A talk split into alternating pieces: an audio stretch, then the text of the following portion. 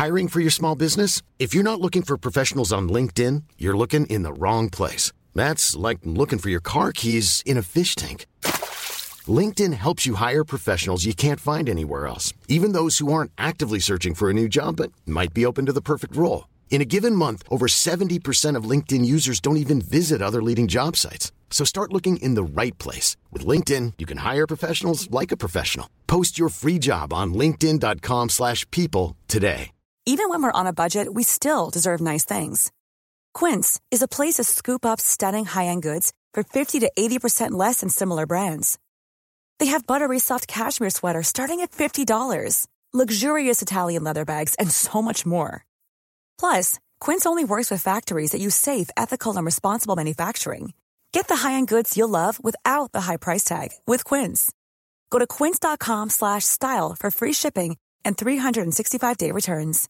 Hey Dave. Yeah, Randy. Since we founded Bombus, we've always said our socks, underwear, and t-shirts are super soft. Any new ideas? Maybe sublimely soft. Or disgustingly cozy. Wait, what? I got it. Bombus. Absurdly comfortable essentials for yourself and for those facing homelessness. Because one purchased equals one donated. Wow, did we just write an ad? Yes. Bombas. Big comfort for everyone. Go to bombas.com slash ACAST and use code ACAST for 20% off your first purchase.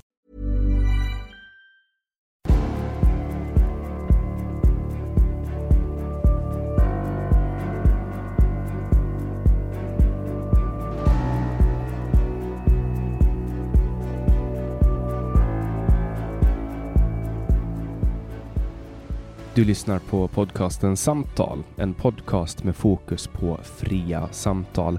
Jag heter Jannik Svensson och jag vill bjuda in dig till vår samtalsgrupp på Facebook. Länk till den hittar du på hemsidan www.samtal.ax.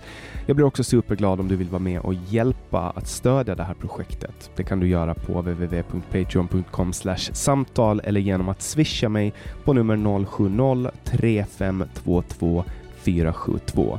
Länkar och nummer hittar du på hemsidan www.samtal.ax. Jag släpper nya samtal varje onsdag året runt och tar tacksamt emot tips ifall det finns någon du vill höra i podden. Idén bakom podden är att fokusera på fria samtal. Vi tror att öppenhet är grunden för det demokratiska samtalet och vill uppmuntra dig som lyssnar att exponera dig för samtal med någon du inte håller med om. Jag heter Jannik Svensson och du lyssnar på podcasten Samtal.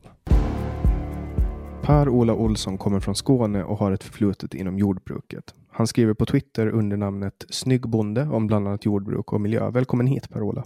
Tack. Jag blev lite chockad när jag hörde att du hade så jätte, jättebred skånska.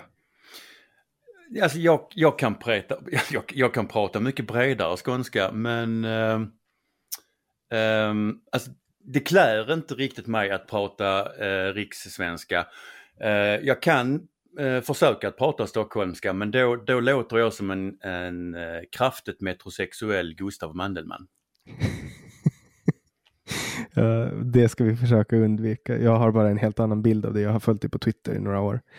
Uh, och uh, jag hade en helt annan, alltså helt annan, du vet röstläge. Alltså, du vet ju hur man gör. Absolut. Man, så din röst låter inte som jag trodde att din röst skulle låta. Men du har jobbat som jordbrukare tidigare och anledningen att jag bjöd in dig är för att du skriver ganska skarpa texter om saker som människor typ blir jävligt arga på. Typ som att man inte ska välja ekologisk mat. Ja. Varför ska man inte välja ekologisk mat? Vi bara kastar oss rakt in i det här heta ämnet. Alltså man får jättegärna äta ekologisk mat om man vill. Eh, men eh, det jag vänder mig mot är den här dogmen att det skulle vara bättre för miljön och eftersom jag är eh, en evidensbaserad miljövän så tycker jag det är eh, också rimligt att jag, jag påpekar eh, att det konventionella är ett bättre miljömässigt, eller för, för miljön är ett bättre alternativ än vad ekologiskt är. Och det här är ju någonting som folk eh, skulle inte hålla med om helt enkelt. För att man är ju väldigt hårt drillad om att ekologiskt ska man köpa, annars dör barn och fåglar och faunan och havet och människorna och jorden. Och leder till barnens förvildande, ja. Jo, nej men, um, ja, folk blir väldigt arga, jag har noterat det, men Men samtidigt så tycker jag det är en så pass viktig fråga att alltså man får ju ta att människor blir lite Eh, stötta. Även om jag kan tycka att, att de eh, Många beter sig mer som att man ifrågasätter deras religion än, än att man försöker föra någon form av eh, eh miljödiskussion. Ja, eh, det var ju det också. Jag tänker på att Henrik Jönsson gjorde en film för något år sedan, mm. ett och ett halvt, två år sedan kanske, där han pratade om just ekologiskt jordbruk och mm. varför man inte ska köpa ekologisk mat. Och nu kommer jag att gäspa. Mm. Jag, kommer, ah! jag kommer inte att klippa bort den här gäspningen, dels för att jag är för trött för att göra det, det är därför jag gäspar, och för att jag inte har tid att göra det. Eh, nej, nej, det är lugnt. Jag kanske, alltså vi, vem vet, när vi, jag kanske börjar gäspa innan vi är färdiga också, så det är lugnt. Ja. Nej, jag, jag har fått kritik för att jag gäspar i poddar förut, men, men nu, nu spelar vi in det här, alltså någon timme, det här släpps ju om någon timme liksom, så att ni får leva med mina gäspningar. Men åter till ämnet. Eh, Henrik ja, men jag, tycker det, jag, jag, tycker det är ganska rimligt att, att folk får leva med dina gäspningar och min skånska. Ja, ja men det, det jämnar ut det. Mm, precis. Nu, kommer, nu tänker jag på gäspningar, så nu kommer det en till här. Vänta lite. Då. Jag hoppas folk uh, tycker att jag har bra gäspningar, för de får fan dras med dem nu. Absolut. Okej, okay. Henrik Jönsson släppte en film om ekologisk mat där han sa yes. att det inte alls var bra. Ja. Och han fick typ alla ekobönder i hela Sverige emot sig. Folk ville typ eh, de, de ville hänga upp hans huvud på så här påkar. Mm. Eh, kommer du ihåg den här debatten som följde? Oh ja, oh ja.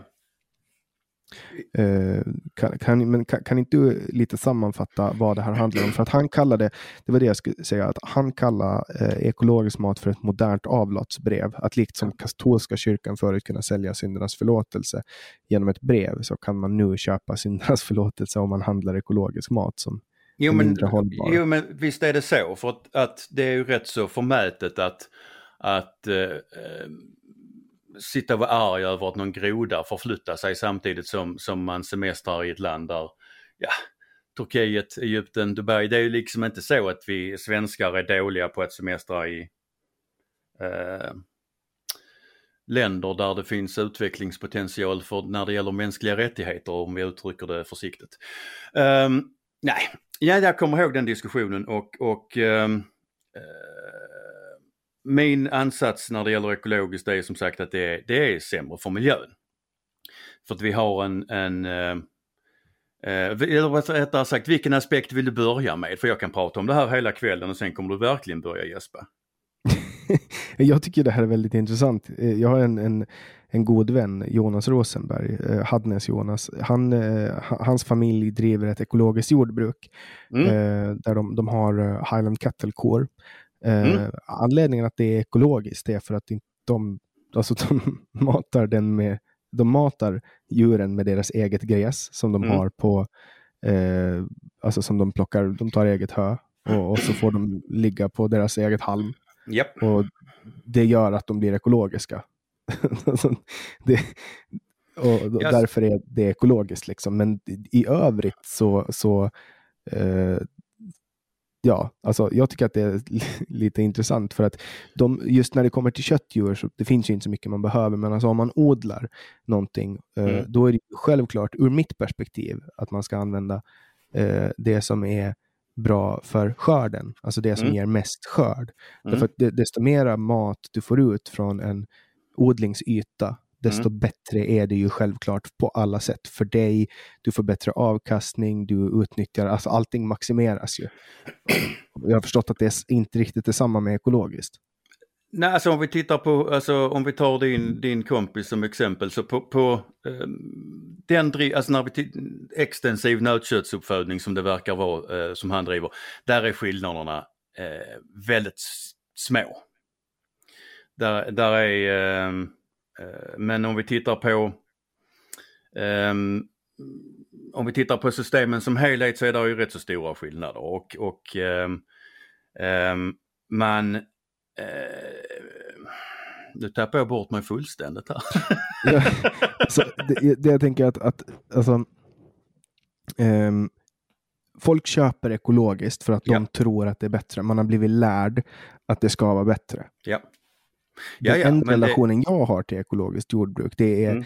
det är Jonas familjsgård. Men, mm. men för dem så är inte den ekolog, alltså det ekologiska inte ett självändamål, utan de har blivit ekologiska just för att de bara tar sin egen mat. Liksom. Ja, ja, alltså i deras fall så är det ju, eftersom skillnaderna är så små, så är det ju enkelt för dem att bli ekologiska och få eh, extra stödpengar och mer betalt för köttet. Och det, får man, och det är ju plundrade pengar som kommer från, alltså som staterna tar och skickar till EU och sen skickar EU tillbaks dem. Korrekt. De, eh, där finns mycket man kan säga om, om, om eh, jordbrukspolitiken. Eh, men lantbruket hade ju klarat sig rätt mycket bättre utan subventioner. Det är min fasta övertygelse. Mm, jag, jag, tror ju också det för att eh, här på Åland, jag är på Åland nu den här månaden och, och, och så för att vi har mm. distansundervisning och, och, här har vi ju småskaliga jordbruk. Mm. Men ändå är det EU som reglerar det. Och EU mm. reglerar ju efter storbönder i Tyskland och Frankrike. Mm. Ska åländska småbönder som har helt annat eh, anpassa sig till de reglerna. Yep. Det är jättekonstigt. Ja, och, och um, alltså det, det um, alltså, jordbrukspolitiken är ju i grunden inte till för, för, för bönderna. den är ju till för, för um, konsumenterna. Uh, och, eller, den har, jag tror mer den har blivit till för sig, alltså till, den, är, den har blivit ett självändamål nu för tiden. Uh, den är inte till för någon mer än politiken, den, politiken själv. Men uh, alltså jag ehm, hade ju gärna sett att vi hade fått min, eller politiken hade fått betydligt mycket mindre makt över lantbruket. Mm. Ja, och, och, det här är ju ett så svårt ämne att ta sig an. Vi stapplar ju fram här för att det är så stort. Alltså vi försöker liksom hitta ett ställe att börja och, och jag, alltså jag föreslår att vi hoppar tillbaks till... Vi hoppar tillbaka till eko. Ja, och så kör vi så här. Ekolo ekologiskt är bättre för miljön, säger du? Nej. Nej, det är sämre Nej. för miljön och bättre för klimatet. Är, ekologiskt är, är sämre för eh, både miljön och klimatet. Okej, okay. ekologiskt är sämre på, på båda sätt. Varför ja. tror vi att vi ska köpa ekologiskt? För att vi har ju blivit itutade att det är bättre. Men, trots att det inte är det. Men, men ekologiskt är ett marknadsföringskoncept. Där du eh, i, alltså där de två centrala sakerna som du inte har med är eh, handelsgödsel och eh, kemisk, eller syntetiska växtskyddsmedel. Det är de två stora sakerna. Um, och um, tittar vi på um, handelsgödselsidan så klarar, uh, jord, eller klarar jorden att, att um, uh, ge mat till ungefär 3,8 miljarder människor. Så skippar vi eh, Haber Bosch, alltså utvinna kväve ur luften, så eh, måste människor dö. Och, och eh, tittar vi på syntetiska växtskyddsmedel så är ju det precis som, som ehm, eh, handelsgödsel eller mineralgödsel ehm, de två största faktorerna till att vi överhuvudtaget sitter här idag. Att vi har haft en, en civilisation som faktiskt har kunnat utvecklas. Mm, och Men, mineralgödsel det är alltså konstgödsel? Precis, konstgödsel. Vi kan kalla det konstgödsel, mineralgödsel, handelsgödsel, vad du vill. Uh, men, men ekologiskt är som sagt ett, ett, ett eh, handel eller ett marknadsföringskoncept och det är väldigt enkelt att ta till sig för att det är väldigt enkla budskap, typ rädda bina eller rädda den biologiska mångfalden. Medan um, allting vi gör um, påverkar naturen och påverkar miljön. Och du kan inte, du trollar liksom inte bort vår påverkan bara för att du tar bort mineralgödsel eller syntetiska växthusmedel. Utan um, i en, i, en, i en seriös miljödiskussion där handlar det bara om vad, vad som är minst dåligt eftersom allt vi gör påverkar. Och, mm och eh, eftersom vi ekologiskt eh, är väldigt mycket svartvita lösningar som är gjorda för att eh, som sagt eh, locka konsumenter. En, en, vi kan väl kalla det för en urban medelklass och eh, grundar sig på någon form av eh, naturromantik. Så ehm, eh, blir det väldigt, eller är det väldigt svårt att, att, att ta den här diskussionen att, som till slut kommer landa i att mitt allt, eller att ha sagt det här alternativet är lite, det är inte lika dåligt som det andra alternativet. Och det är ett väldigt svårt eh, sätt att marknadsföra produkter genom att mm, förklara att det här, det är inte lika dåligt som det andra alternativet. Trots att det är där vi är egentligen, att det vi gör påverkar och därför behöver vi som sagt sträva efter att en sträva efter en diskussion där vi eh, efter, eller sträva, där får vi klippa. Så att vi helt enkelt strävar efter en diskussion eh, som ska landa i hur vi minimerar vår påverkan för att vi kan aldrig någonsin ta bort vår påverkan helt och hållet. Och det gör vi genom att optimera våra skördar? Exakt, optimera skördarna, optimera markanvändningen. Och att gå till ekologiskt, om jag tolkar det rätt, det är att ta ett steg tillbaka oh ja. från utvecklingen. Mm. Det är ungefär som att vi utvecklar kärnkraft och sen tar vi ett steg tillbaka. Exakt. det, Exakt. det är vänster, vänsterpolitik helt enkelt. Ja, gud ja. Um, visst är det så. Nej men, men um, Eh, om vi tittar på alla andra ämnen eller alla andra frågor vi diskuterar, vare sig det är mobiltelefoner eller medicin eller vad för någonting som helst, så har, eh, har, ligger det i vår natur att vi bejakar utveckling och vi bejakar effektivitet. Men när det kommer till maten så ska, så ska det helt plötsligt vara naturligt. Och det ska produceras med, alltså vad som egentligen är sämre former eftersom eh, det, det är liksom nytt är dåligt och effektivt är dåligt. Det är typ som att man plockar bort plast. Eh, ett ämne som vi kan utvinna i princip 100% av energin av, eller inte 100% men väldigt, väldigt, väldigt mycket mm. eh, genom att bränna det. Mm. Eh, och det är typ ett, det är någonting som har räddat alltså så många människoliv yep. eh, och förbättra jorden och allt på så många olika sätt. Plast och nu yep. ska vi liksom helt plötsligt fasa ut det. Japp. Ja, alltså, alltså plast, plast på världen, nu, nu kommer vi in på ett stickspår igen men det kommer vi nog göra fler gånger. Men, men alltså om vi tittar på plasten idag så har ju, alltså där handlar det inte längre om miljön utan där eh, är det sånt tryck på att man ska ha återvunnen plast. Att man idag eh, eh, återvinner, återvinner plasten trots att det, det går åt mer energi för att återvinna den än vad det hade gjort att göra ny plast. Mm. Bara för, alltså så att man, man ökar helt enkelt miljöbelastningen bara för att det ska kännas bra i magen. Ja, det är moderna avlat tror jag som Henrik Jönsson kallar det. Korrekt.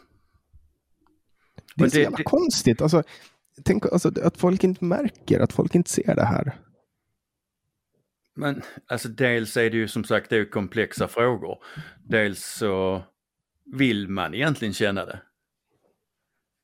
Ja, ja man, köper, man köper bort sin ångest genom att känna smaken av en trägaffel på Exakt. tungan. Ja. Eller papper, smaken från ett papperssugrör på McDonalds. Exakt, gärna då en ekolog, e ek, drick ekologisk mjölk ur uh, ur ett papperssugrör och sen är du hemma liksom. Ja. Ja, nej, alltså det, det, känns bara, det känns bara så konstigt att folk ser det här. Men möter du på, finns det folk som säger att det du står för inte alls är sant? Oh ja, gud ja. Ganska många faktiskt. men, men som sagt, eh, återigen, det, jag tycker det är som sagt det är en viktig fråga för att jag, jag är rädd om miljön. Alltså jag är rädd, alltså på riktigt. Uh, och då, då tycker jag att, menar, dels att jag ska vara så pass ärlig med, alltså vad ska jag säga, när jag kommer från lantbruket, att jag, jag är så pass ärlig att jag säger att, att lantbruk utnyttjar miljön, för det gör det. Um, det är liksom, lantbruk är vårt sätt att tvinga naturen att ge oss det vi vill ha, alltså mat, istället för att försöka ha ihjäl oss. Um, samtidigt så tycker jag även att, att det är rimligt att man eh, också förklarar den, den diskussionen att vi som, vad ska vi säga, som, som kollektiv eller som mänsklighet behöver sträva efter lösningar där vi håller nere vår, vår påverkan. Och då, som sagt, då eh, ska vi nog inte eh, käka ekologiskt. Vi kanske ska som sagt titta på det här med plasten så att vi väljer lösningar som känns rätt. Eller rättare sagt som är rätt. De kommer förmodligen kännas lite fel för att det känns, det känns ju bättre att välja ekologiskt och välja, välja återvunnen plast. Ja, för att vi har blivit lärda det. Exakt så, men eh, de är ju inte rätt. De är ju, de är ju, det ökar ju miljöbelastningen. Ungefär som när läkare sa att man ska röka cigaretter. Ja, It's good for you liksom. Det tog ju ganska länge att få bort det. ja, Jonas berättade också att, eh, alltså Hadnes Jonas, att Mm. förr i tiden så gav man julhavre åt hästarna. Man Mm. gav dem extra mycket havre. mm. Och runt jul så söps det ganska mycket och man åt eh, ganska mycket mat och det var ofta ganska kallt så att då fick hästarna stå ganska mycket. Mm. Eh, och, och när de fick mer havre än vad de var vana med så kunde de få, jag tror det är kolik Mm. eh, eller tarmvred eller om det är samma det sak. är jag något vet sånt. Ja. Ja, och så kunde de dö. Så att man Ja. visste inte riktigt varför hästar dog, men det var för den här traditionen att man gav dem julhavre. Ja. Man förstod Ja, ja. inte vad, vad man gjorde liksom. Eh, typ samma som med, med cigaretter. Jag tror inte att någon, jag tror att cigarett, alltså så här, de såg, ja men vi tjänar skitmycket på cigaretter för folk kommer verkligen tillbaka och fortsätter köpa dem. De slutar aldrig. Nej. Så att om vi får ut, liksom vi pumpar ur så mycket som möjligt. Alltså folk tjänar ju skitmycket på att sälja de här hela pappersbesticken och eh, papperssugrör och allt vad de nu håller på med. ja, det är klart att de gör. Och det är alltså, samma det- sak, alltså när de, de lägger en så här grön grej, det, det är också så här, det är exakt samma produkter många gånger. Eh, alltså identiska, bara det att en av dem har en lite grön kant och så står det ekologisk Mm. på den. Mm. Och sen är det också en, en sak som du har tagit upp. Mm. Det är i en debattartikel, jag tror det, det som har swishat förbi i Twitterflödet, är, är det här att eh, ingen skulle någonsin acceptera att man satt konventionell odlad produkt i en ekologisk förpackning. Men man, man ska bara acceptera att folk säljer ekologiskt i en konventionell förpackning. Ja, vi har ju, alltså ekomarknaden den minskar ju, den viker. Eh, så att eh, främst på mjölken, där går ju en 30 eller mellan 30 och 40 procent av den ekologiska mjölken säljs som eh, konventionell idag. Och eh, ja, det är precis, ingen hade ju accepterat att, att man hällde konventionell mjölk i ekologiska förpackningar medan vi som har lite mm, funderingar kring ekomjölken bara förväntas acceptera. Mm. Det finns ju något tankeexperiment. Jag vet inte var jag, vet inte var jag har plockat upp det här, men, men vi kan göra det eh, för att eh, eller visa för, för lyssnarna. Du har säkert hört det, men eh, jag ställer dig frågan och nu, nu utgår vi ifrån att du, du är katolsk, att det här är liksom inom katolska världen.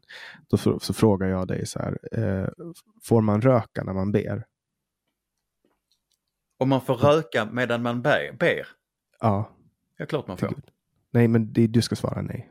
För Okej, du är nej, katol- du är katoli- du är Okej. katolik, men vi Ja. börjar om på nytt. Okej. och du ska tilltala mig fader och jag ska...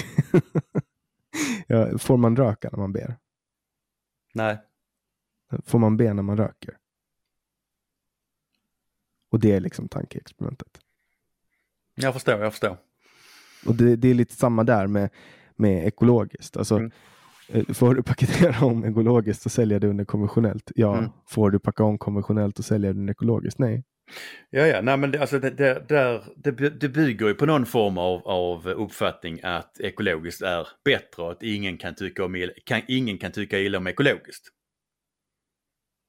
Nej, jag, bru- Mm. jag brukar ifrågasätta det. Jag, jag går ju på en skola i Stockholm och då är jag, vi har en bit till butiken och då brukar vi åka och handla och jag har bil och så kommer det ofta med människor och då brukar jag fråga när människor väljer någonting ekologiskt. Alltså Mm. det står två produkter. De är, det är mycket, lika mycket men det kan skilja så här 30% på priset på det ekologiska. Ja, 30% dyrare.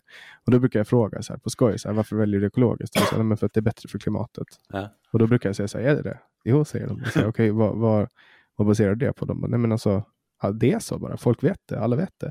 Mm. Och jag bara, men är det det? Kan du liksom, kan du eh, så här, referera till någon studie som visar att det är bättre? Ja. Eh, nej men det känns bättre. Så här, det, det, och det, det är så många gånger som jag har fått den där att det känns bättre. För att de har hört det, de har bara svalt. Man har bara svalt det. Jag trodde också det på riktigt att ekologiskt var jättebra. Jag, jag kunde så här, eh, gå till, så här, när jag bodde på Södermalm kunde jag gå till Paradiset och köpa så här jättedyr frukt och sånt. Alltså du vet, helt Ja. i onödan. Ja, ja, jo men som sagt. Det får man jättegärna göra. Det, det är väl, alltså man ska köpa saker, saker som känns bra. Men ehm, som sagt samtidigt så behöver vi ha en, en, en diskussion om miljön som faktiskt gör miljön gott. Det är ju lyxkonsumtion. Ja, klart att det är. Det, tänk, tänk på hur många fattiga hushåll det finns som tror att de måste köpa ekologiskt. Ja. Visst är det så. Och det, det, ehm, vi kan ju titta, alltså det handlar inte bara om, om fattiga här utan vi kan även titta på ehm, Åh, nu har jag glömt vilket afrikanskt land det är som är en stor producent av, av eh, pyretrin, alltså ett eh, ekologiskt godkänt eh, insektsmedel. Ehm, de odlar pyretrin som fan. Nu svor jag men det får jag lov att göra. Jo, det får du. Du får säga vad du vill här. Bara vad du snällt. Bara du inte bryter mot uh, HMF-lagen. Nej, det hade jag inte tänkt. Nå, ehm, Hets mot folkgrupp. Det är väl det enda som regleras i yttrandefriheten. Att man inte får göra, man får inte hetsa mot folkgrupper. alltså nu blev jag lite sugen bara för att du sa att jag inte fick. Så nu vill du hetsa mot folkgrupp. Nej, men... Men du kan ehm, hetsa mot svenskar. Då. nej, då jag, jag, jag ska inte, du kan vara helt lugn. Men Tror du att någon någonsin har blivit dömd för att hetsa mot svenskar? Nej, jag har aldrig hört om det. Inte jag heller. Alltså det känns som att man ska ha hört om det. Ja. Ja, det borde, alltså, ja, nej det har jag faktiskt, i så fall har jag missat det, men, men det beror på att jag läser sådär märklig litteratur om, om lantbruk istället för, för eh, nyheter om hets mot folkgrupp. Men, Okej, ehm, okej, men vi hoppar tillbaka. Puritrin, det var något Pur- amerikan- afrikanskt. Ja precis, man, man, eh, man eh, odlar väldigt mycket eh, puret- eh, och, och samtidigt, eller ja, får användas i, i hyfsat välbärgade eh, västerlänningars eh, trädgårdar och i ekologiskt lantbruk. Samtidigt så importerar de mat. Det, Ja. det, det liksom vi, vi flyttar bara våra, vår, eller rättare vi flyttar bara våra problem och vi, vi Vi flyttar runt det och så får vi känna att vi har det lite, att vi har varit duktiga. Ja precis, det känns väl bra i magen. Ja, det känns bra. Ja. Shit alltså.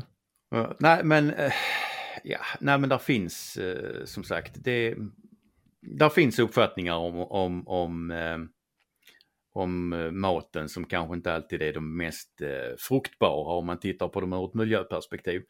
Ehm, ja, du berättar ju om, om eh, när du brukar handla med dina vänner. Har du provat att eh, fråga butikspersonalen efter burhönsägg? Nej, Nej, alltså kn- man knallar fram så bara ursäkta men var har ni burhönsäggen? Och de tittar på en precis som man kommer från en helt annan planet. det ska jag testa. Eh, Jag brukar ju faktiskt, jag väljer ju att inte köpa det som är ekologiskt. Just, och, och det handlar inte om, om, om eh, att, alltså det handlar bara om att eh, jag, vet, jag har läst om hur mycket större skördar man får Mm. och hur mycket bättre hållbarhet man får på maten Mm. om, man, om man köper konventionell odlat kontra ekologisk. Mm. Men sen har jag förstått att kaffe är en, en sak som man ska försöka att köpa ekologisk. Det är, det är i alla fall en, jag vet inte, kanske inte sant, det kanske är en urban legend, jag vet inte, men folk säger att kaffe, det går jättemycket vatten åt kaffe och därför ska man välja ekologiskt. Skulle, det gå, skulle det gå med mindre vatten i en ekologisk kaffeodling? Ingen aning. Ingen Re, aning. reg, regnar det mindre på ekologiska fält? Ja, kanske, kanske det. Jag vet inte. Men det är Alltså, jag- någonting som man ofta hör att man, kaffe ska man alltid välja ekologiskt. Det gör inte jag. Jag köper samma kaffe varje gång för att det är gott. Men Jag, alltså jag köper Zoegas Skånerost om du inte kunde lista ut det. Ehm, jag köper, köper, jag köper ehm, eh, Forsa heter den och det, Okej. är, det är ju inte Zoega, eller hur? Eller? Är det det? Inte fan vet jag, jag köper, alltså jag går in i affären och sen så tar jag de här mörkgröna paketen det står Skånerost på. Jag tittar inte på de andra. Så alltså det är mycket möjligt att det finns, ja men, jo, nej men du har rätt. Eh, Det är Zoegas. Visst, Jo, alltså- det är det. Det är. Zoega. Mm. Och jag köper hela bönor och så maler jag dem själv. Ooh, fancy. Ja, men det blir, jag, tycker att det, jag tycker att det är trevligt, den här lukten man får. Eh, alltså jag vet inte om kaffet blir bättre av att man, man eh, maler bönorna, men, men man känner lukten av nymalet kaffe och då sätter det liksom ribban för vad man kommer att få smaka. Så jag tycker, sen jag har köpt den här kaffekvarnen så är mitt liv mycket bättre. Men det är väl, alltså huvudsaken är att ditt liv är bättre. Exakt. Exakt. Det behöver liksom inte vara en, en eh, bevisad effekt att, eh, att kaffearomerna släpps, du vet någonting sånt, utan huvudsaken är att jag trivs. Ja, ja. Alltså jävlar vad vi hoppar. Alltså, jag, är så, jag, jag, måste bara säga det till alla som har tagit sig igenom den här första halvtimmen att jag är så jävla utarmad och utarbetad så att jag, det, alltså det bara snurrar för mig nu. Men the show must go on. Jag kommer inte att, att låta er gå utan ett avsnitt en vecka. Eh, så att jag kör trots väder och vind. Eh, det enda som kan stoppa mig från att spela in är att jag är medvetslös och just nu är inte jag i skick för att spela in och det är därför som vi hoppar ganska mycket fram och tillbaka. Det är mycket mitt fel, ni får skylla på mig. Alltså, vi kan, vi, jag har absolut inga problem med att hoppa men jag tycker att, att um, det är lite märkligt. okay, det, ska, det ska absolut medges att, att uh, man i kaffeodlingen innan har kört en del lite nasty växtskyddsmedel men men eh, där är väldigt lite av det som har följt med kaffebönorna och eh, alltså varför köpa ekologiskt kaffe när koffein är giftet? Ja, ja varför köpa ekologiska cigaretter? Ja. cigaretter? Tänk om de skulle börja med ekologiska cigaretter, det får de säkert inte ens göra enligt lagen. Ja, ingen aning. Jag har, eh, alltså det får de väl säkert. Alltså, men, men som sagt, alltså kaffe är ju giftet ju. Det är, gift, det är å andra sidan det är giftet vi vill åt men, men, men alltså koffein är ju, koffein är ju ett, alltså ett växtskyddsmedel som växten själv tillverkar för att skydda sig. Men, men det finns väl också studier som visar att koffein också är bra? Finns det inte? Jo visst fan finns det det. Visst jo jo. Alltså om vi, om vi tittar på många av de studier där vi tittar, eller eh, där man hittar Eh, Eh, nackdelar med kaffe, alltså kaffe ökar risken för fetma, eh, missfall, diabetes, eh, beroendeproblematik och så vidare. Så, så eh, alltså de, de, de, eh, de, de negativa effekter man, man ser på kaffe, det är ju sällan du hittar dem hos kaffedrickare. ja, ja, ja, det har jag inte tänkt på. Men, ja, men alltså, vadå, alla dricker faktiskt. kaffe? Nej, alltså, nej, nej, alla dricker inte kaffe, men... men eh, många? Många dricker kaffe. Mer än 50 procent av alla vuxna, eller? Eh, alltså jag skulle vilja säga 100 procent av alla vuxna, för att du är inte vuxen om du inte dricker kaffe.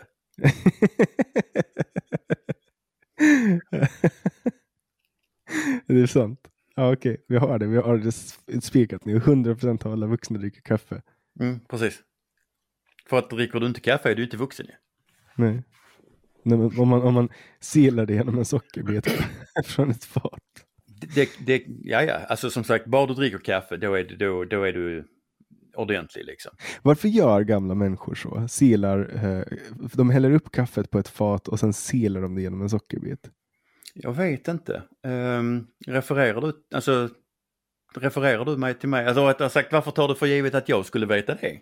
Nej men att du har väl säkert haft någon mormor, och farmor som har gjort det. Nej, de drick, alltså eh, mina gamla släktingar de drack eh, kaffe eh, eh, normalt. Liksom. Okej, men det kanske är i Finland man gjorde det. Jag vet inte, kanske för att vi hade så bark, gjorde kaffe på bark eller någonting under kriget. Så att enda sättet att få det att gå ner var att filtrera det genom en sockerbit. Ingen aning, men jag har sett här på Åland där jag växte upp, då, där, här, här filtrerar gamla människor i hög grad sitt kaffe genom en sockerbit från ett, kaffe, från ett fat. Men vad trevligt. Men har du, har du aldrig hört talas om det? Jo, jo, jo, absolut, jag har sett det. Jo, jo, jag har både hört talas om det och jag har sett det, men eh, eh, de flesta gamlingar här, de, de dricker, eller som jag har druckit kaffe med, de har ju druckit eh, eh på det lite mer konventionella sättet. Mm. Nu hoppar vi till det här också. Alltså jag hoppas verkligen att folk kommer att ta sig igenom det här. Det här kommer att bli en hur bra podd som helst. Vi, hinner, alltså vi, täck, vi täcker ju verkligen allt. Ja, det, det, ja, det gör vi. Mm. Eh, just det, men vi hoppar tillbaka. Du sa att det var nasty eh, bekämpningsmedel i kaffe man använde förut, alltså i Mm. kaffeodling. Mm, därför, precis, så att alltså, om man tänker på eh, de stackars, ka- de som arbetar med kaffe så har det ju funnits en, en, en vad ska vi säga, en poäng med ekologiskt. Eh, men ja, vad ska jag säga, för sin egen skull, om man tänker ur resthaltssynpunkt så, så finns det ingen skull. Finns det ingen, finns det ingen anledning. Eh, och det vi pratade om innan kaffet också, det var eh, produkter man ska köpa som är ekologiska. Jag vet inte, jag vet inte är, det, är det bara en myt att man ska köpa ekologiskt kaffe? Alltså jag skulle nog vilja hävda att det är en myt, ja. Jag ser inte vitsen med det. Men du backar upp allt, alltså jag utgår ifrån att du backar upp allting du säger med, med studier och data. Ja, alltså annars vore det väl förmätet av mig att sitta och prata om jag inte visste liksom. Jag menar, alltså, å andra sidan, det hade, ju, alltså, det hade ju varit jättekul att verkligen gå ut och för, alltså, förklara för an- alltså verkligen, verkligen slakta heliga kor och sen inte ha någon som helst aning. Ja men vadå, det finns ju folk som gör det. Ja, men jag är inte folk. På Twitter så har du en tröja eh, där det står glyfosat orsakar inte cancer. Ja, Finns det folk som påstår att det gör det? oh ja. Gud ja, det finns jättemånga som är helt övertygade om det. Kan du berätta Eh, om det då?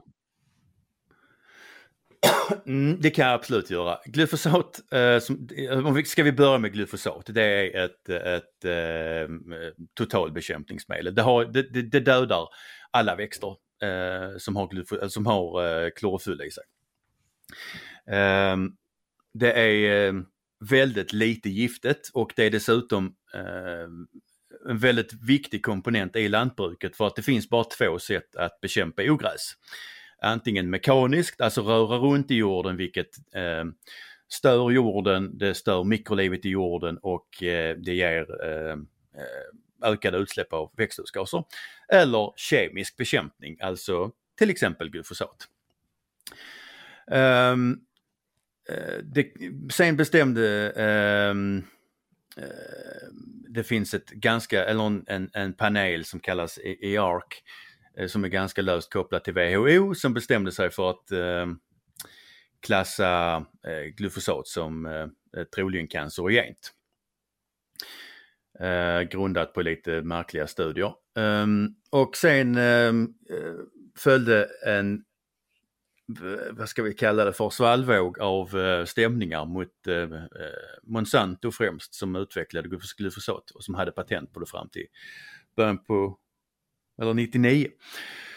Um, ehm, eh, för att de stämde helt enkelt Monsanto eftersom de menade att de hade fått cancer av glufosat. Um, ehm, eh, så att när alla var helt övertygade om att glufosat orsakar cancer, då var jag ju tvungen till att äh, propagera för hur, hur äh, att det finns väldigt många studier som visar att det inte gör det. Och att det finns inga belägg för att, eller det finns inga, inga vedertagna belägg för att glyfosat i, i, i så som vi hanterar det skulle, skulle eh, ge cancer. Tvärtom så om vi tittar på de studier som finns, för man är väldigt duktig på att undersöka hälsoläget hos lantbrukare, så har vi en, har vi en lägre cancerfrekvens hos, eh, hos bönder som hanterar glyfosat än, eh, än, än befolkningen i snitt. Um, nej, så att jag, ehm, jag har faktiskt en sån tröja där det står glyfosat orsakar inte cancer och uh, ja, det finns väldigt, väldigt många som har idiotförklarat mig för, uh, för det. Men som sagt, det är, det är väldigt märkliga studier som ligger till grund. Um, jag såg nu senast um, hittade man en, eller presenterade man en studie som, som påstods, att, Eh, påstods visa att glyfosat ehm, eh, gav för, eh, skador i eh, mag-tarmfloran hos råttor. Eh, jag läste studien eh, och man såg, eh, man såg förändringar, det gjorde man. Man såg inte skador, man såg förändringar. Ehm, eh, eh, och ehm, vad som vad jag tyckte var mest intressant det var doserna. För att om vi i lågdosalternativet så eh, hade jag för att komma upp i, i de här doserna som man gav råttorna behövt dricka 500 liter vatten som låg, var precis på gränsen för tjänligt. Eh, eh, och i högdosalternativet så hade jag behövt dricka 175 000 liter eh, vatten om dagen. Som Men man kan ju koncentrera det. Ja men alltså om det hade varit på, eh, absolut, om, men om det hade varit på gränsen för tjänligt, för alltså jag, jag eh, vi- vatten som, eller rättare sagt, har du för höga koncentrationer så får du inte, så får du inte använda det som dricksvatten. Okej, ja, ja, Mm. okej. Eh, ja, okej, jag förstår. Mm. Men det kan man väl, en vanlig människa kan väl dricka 175 000 liter om dagen ganska lätt. Alltså efter 6 liter så blir det ju jävligt styvt. Ja, det är väl bara att man, man alltid har med sig en vattenflaska så det var ganska lätt att få i sig 175 000 liter. Ja, ja. Alltså, du, du, alltså, alltså vatten har ju ett LD50 på 6, alltså menar en, en normal människa dör av ungefär 6 liter vatten. Ja, men har man en sån flaska som man kan köpa med giftfri plast som har en karbinhake så att man kan sätta den i, du vet, i bältet. Hur vet du att plasten är giftfri? Ja, det står så på förpackningen. Okej. Men den är, alltså, alltså den är gjord av olja och den är alltså satan. ja, men det står att den är giftfri. Den är så här eh, dubbelt dyrare än vanlig plastflaska. Men den är giftfri för det står att den är giftfri. Okej. Och då köper folk den. Jag tycker det är jätteroligt med giftfri plast. På de, på de bi- lite billigare flaskorna står det giftig plast. jag vet inte. Men det är det, den, det är det den föreslår. Att om du köper den billigare flaskan då köper du giftig plast medan den andra inte är giftig. Men det förutsätter också att det inte, alltså det, det, alltså, det inte finns några som helst regler för hur, hur, hur plast som kommer i kontakt med livsmedel får se ut liksom. Men tydligen inte. Men jag såg på en, en, eh, butik eh, så hade de fyllt en, eller inte en, en eh, restaurang så hade de fyllt en sån här vet, helt vanlig Ikea plastlåda som man ska ha saker i. Mm. Eh, hade de fyllt med rödlök. Det reagerar jag på för att det är så här, undrar om den är så här godkänd för livsmedel.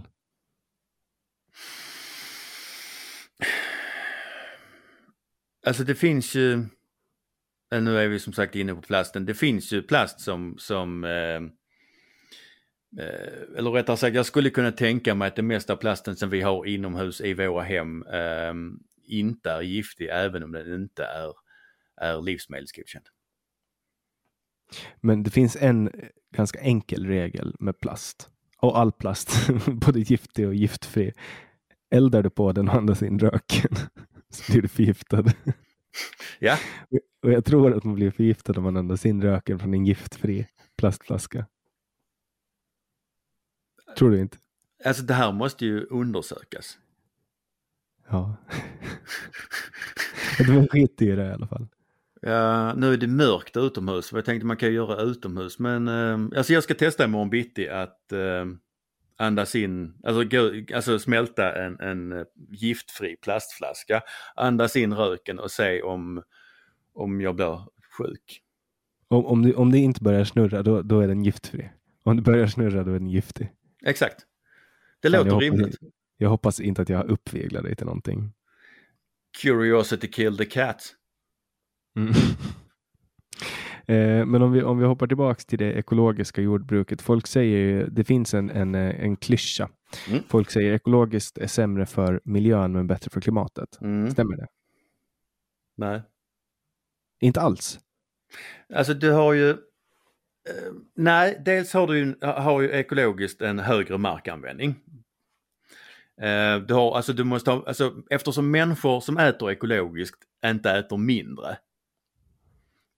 Så behöver du dubbelt så mycket mark. Ju- att de inte är veganer då, för de får inte i sig någonting. Ja, alltså det blir svårt om de är veganer, men vi kan, vi kan komma till det sen. Ehm, eh, för du har, du har, du har mer mark, högre markanvändning, vilket gör att du måste, alltså det blir mindre skog helt enkelt. Ehm, du har, eh, som sagt, för återvända, du, du kan inte använda syntetiska växtskyddsmedel för att eh, bekämpa ogräs, vilket gör att du behöver eh, bearbeta marken. Eh, bearbeta, alltså det, i, i, i ett hektar eh, eh, åker finns det ungefär 80 ton kol. Och när du bearbetar marken så har du avgång av växthusgaser. Så att nej, ekologiskt är inte bättre för, för, eh, för klimatet heller. Det eh, ekosidan brukar påpeka eh, eller framhålla när man eh, pratar klimat det är ju att eh, man eh, idag när man gör, gör konstgödsel, eh, Haberbosch, ehm, alltså, eh, alltså utvinner eller kväve ur, ur atmosfären, ehm, eh, ofta är, det handlar ofta om fossil energi. Och det är deras invändning. Men um, Dels så har vi en väldigt stor leverantör som eh, till säsongen nästa år kommer eh, sälja helt fossilfri eh, kvävegödsel. Och eh, det är även så att den ökade växtligheten, för att när du gödslar växterna så, så växer de ju mer. Eh, och eh, för, alltså, den energin som går åt för att framställa kvävegödsel du, den ger samtidigt en, en um, ökad växtlighet som gör att vi kan skörda mer energi. Så att det, vi skördar uh, åtta gånger mer energi än vad vi um, än vad ja, vi processen. Precis, när vi är i processen. Så att du får, där är vi återigen på det här med effektiviteten. Att man med ja, som sagt mineralgödsel eller ja, konstgödsel som du kallar det, den, eh, vi förädlar helt enkelt fossil energi och, plockar, och kan skörda åtta gånger mer än vad vi gör av med eller stoppar in i processen. Det är ju en signifikant skillnad. Ja. Eh, sen har vi också den aspekten som jag har förstått att ekologisk mat har kortare hållbarhetstid, alltså kastas det bort mer ekologisk mat. Det är ju steget efter um, det som jag tycker är roligast, alltså i, i, livs, eller i, i, i, tillverkningsprocessen som det är förbjudet med, med uh, uh, syntetiska tillsatser och ekologiskt. Så att ja, de har ju rimligtvis en sämre hållbarhet. Jag är lite uh. sämre där dock, men de har en sämre, det är rimligt att de har en sämre hållbarhet. Men får man i sig gifter av konventionell odling om man äter Ska vi, alltså du menar alltså som där rest, alltså rest, rester av syntetiska växtskyddsmedel? Typ och bekämpningsmedel och sånt? Ja, ja bekämpningsmedel. Eller det är väl samma sak? Det är samma ja. sak. Du använder bara ett ord som inte låter lika aggressivt.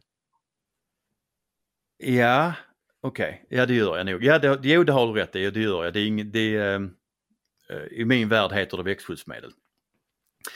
Um, men um, i hälft alltså om vi, i ungefär hälften av, av, eh, av um, analyserna så hittar du inga, rest, inga resthalter.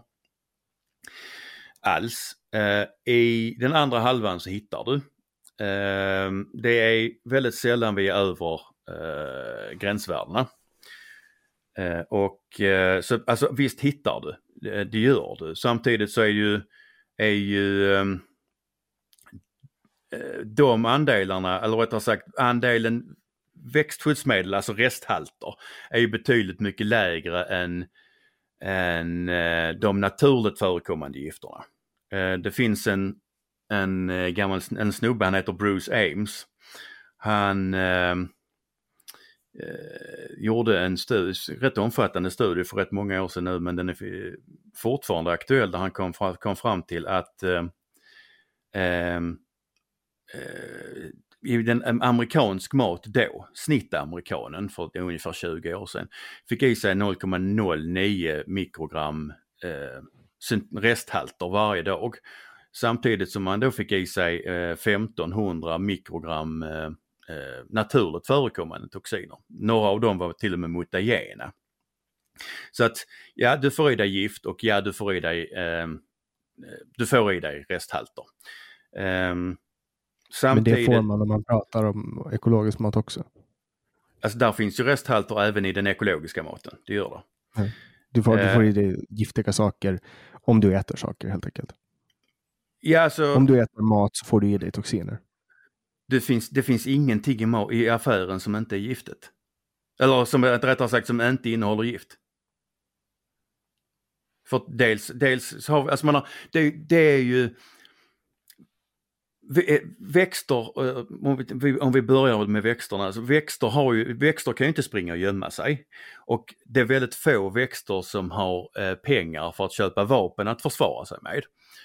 Då måste, alltså det enda sättet som växter kan försvara sig är ju med antingen taggar eller genom att producera gift. Och det här giftet får ju vi i oss. Mm. Det betyder inte att vi...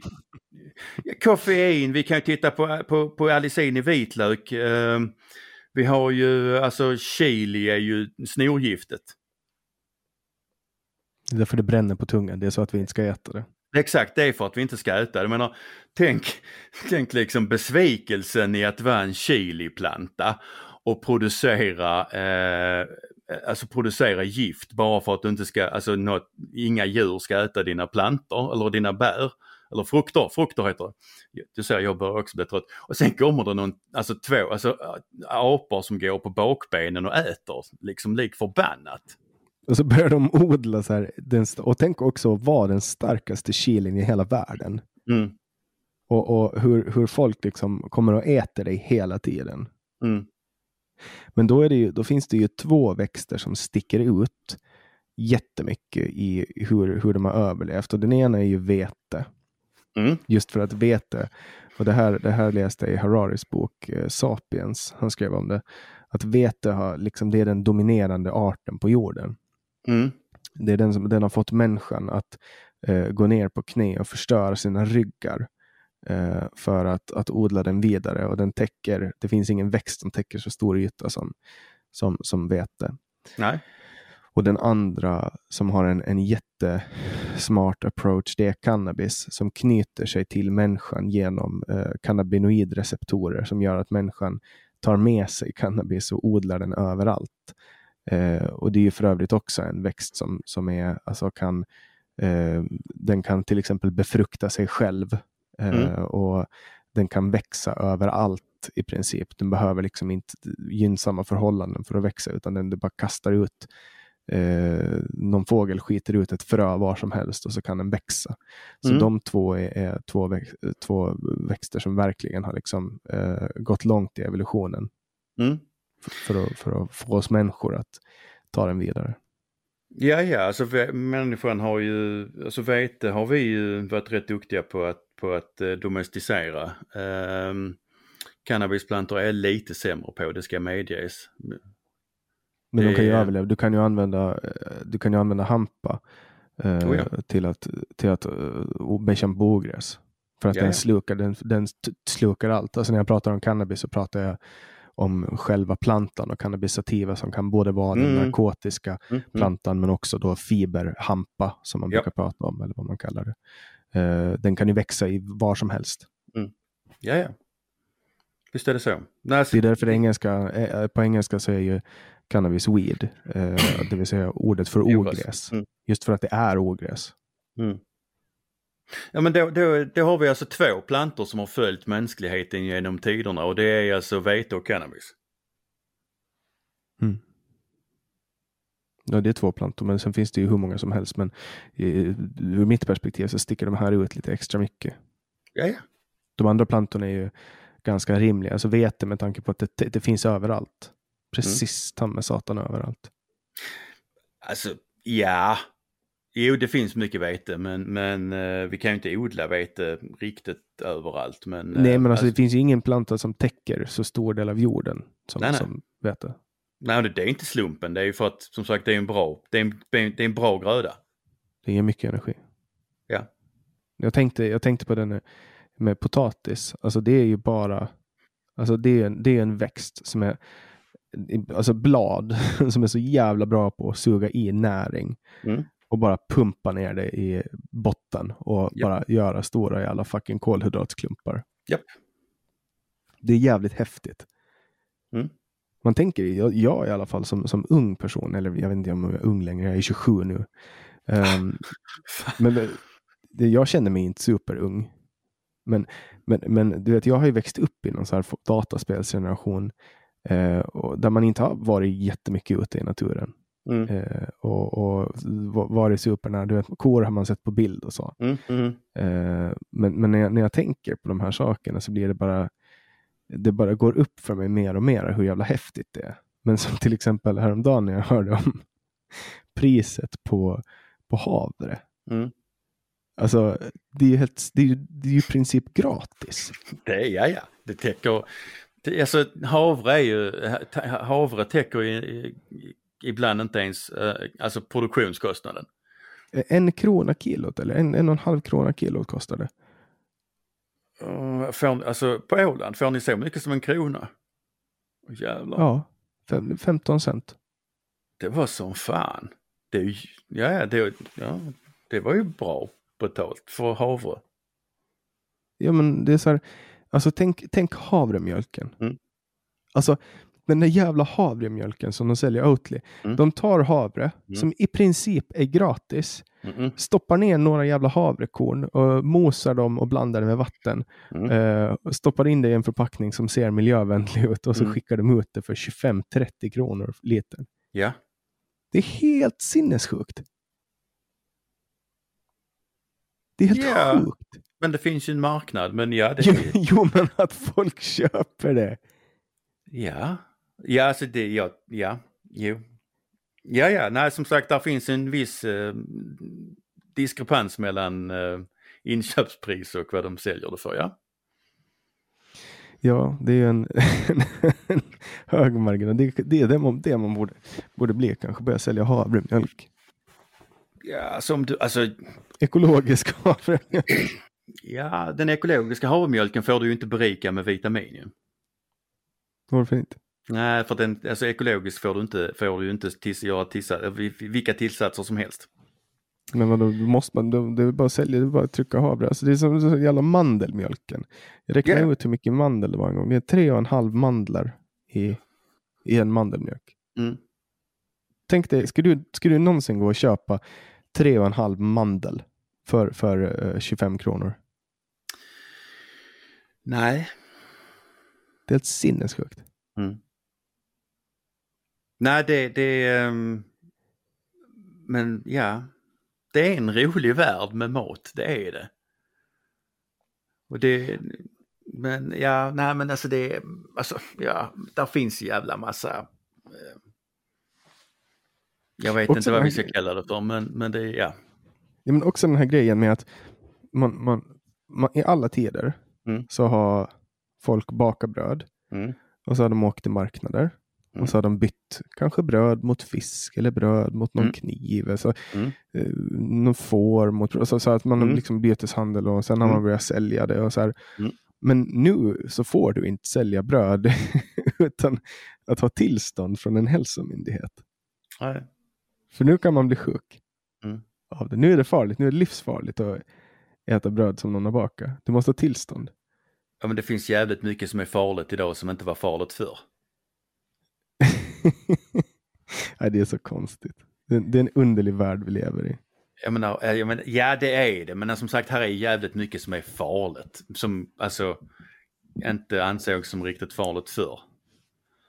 Men ja, nej men det, det är jävligt märkligt. Eh, och som sagt maten är ju Maten är ju ett område där folk har väldigt mycket eh, uppfattningar.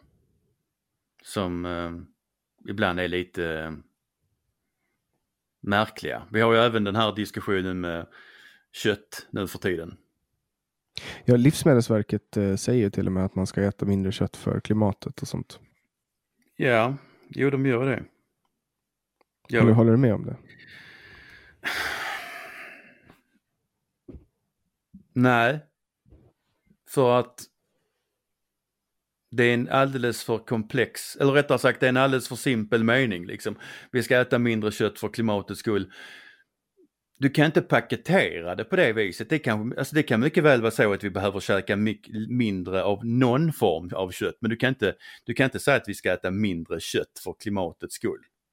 Och om vi framförallt om vi tittar, det är de, det är de som får klä skott för det här, eller, eller klä skott i miljö eller i klimatdiskussionen är ju, det är ju idisslarna, korna.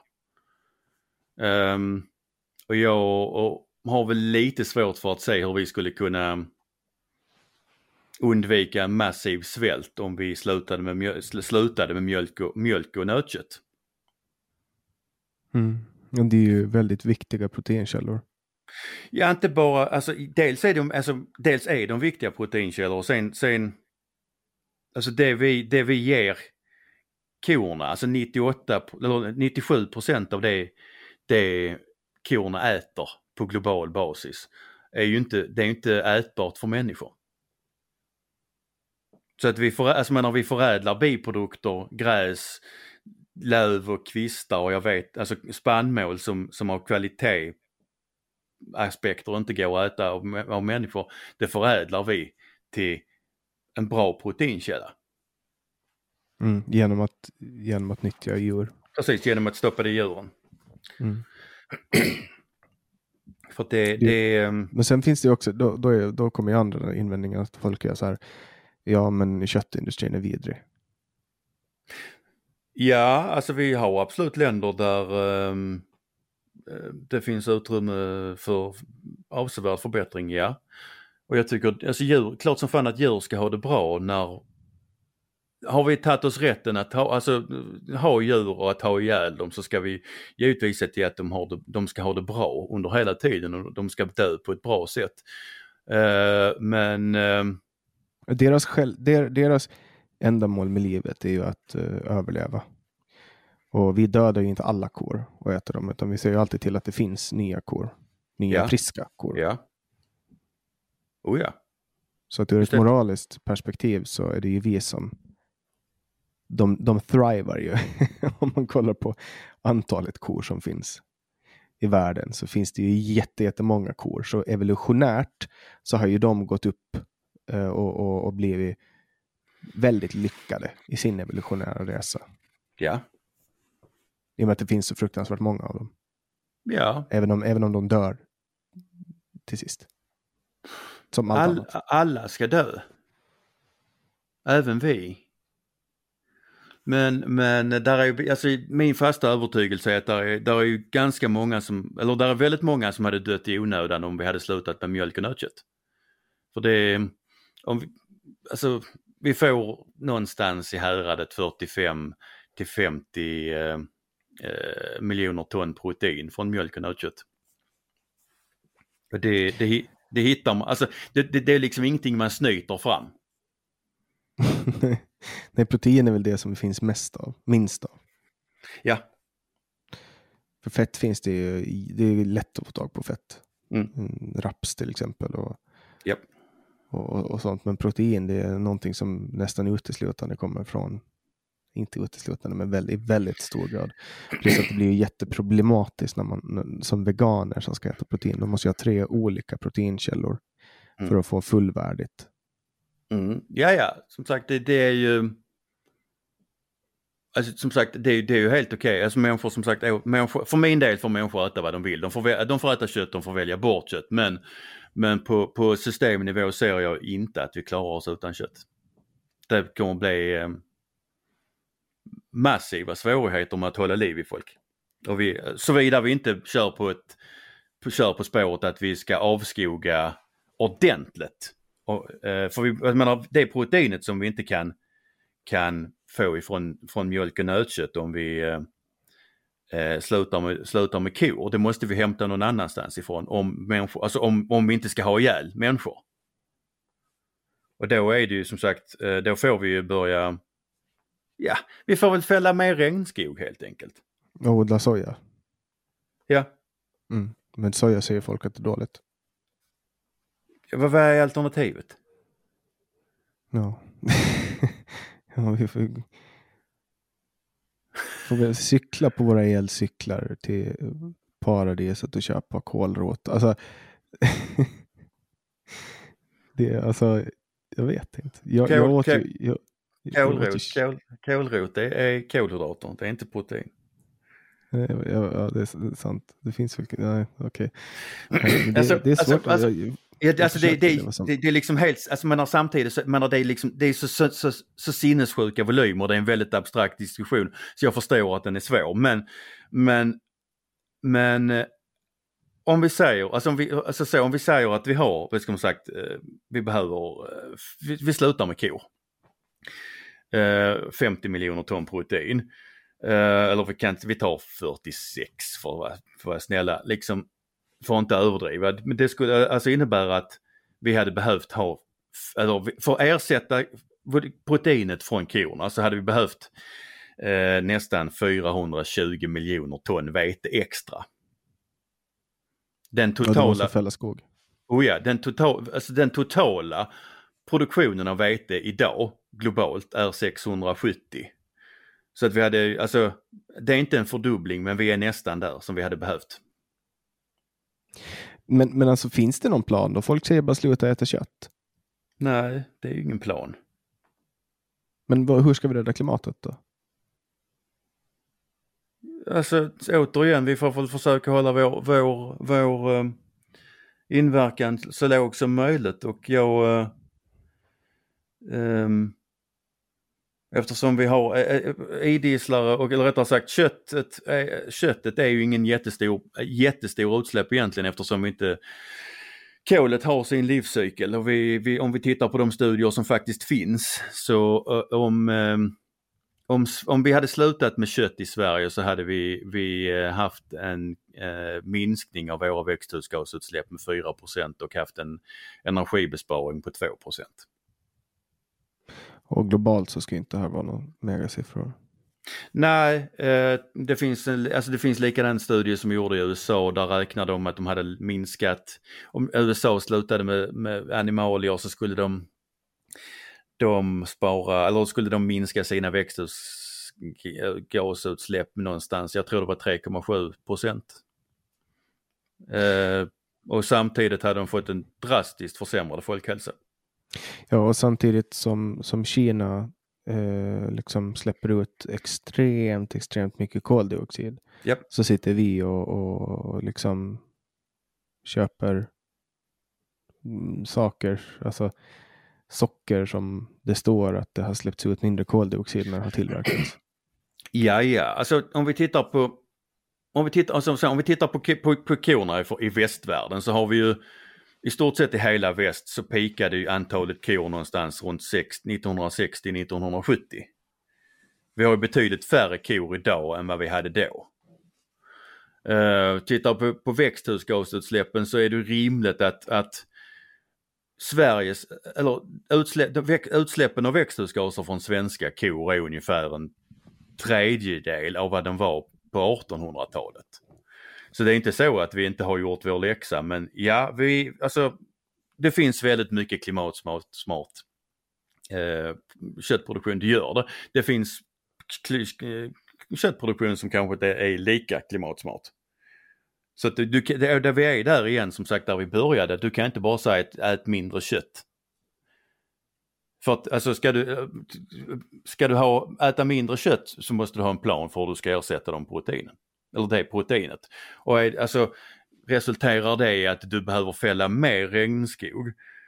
Alltså menar, vad är, vad är då vitsen? Eller resulterar det i att, att de biprodukter som vi har förädlat genom djuren inte kommer till nytta och istället ruttnar, då kommer de släppa ut precis exakt, exakt samma mängd kol, eller, eh, koldioxid som de hade, de hade gjort om de, om de gick genom korna.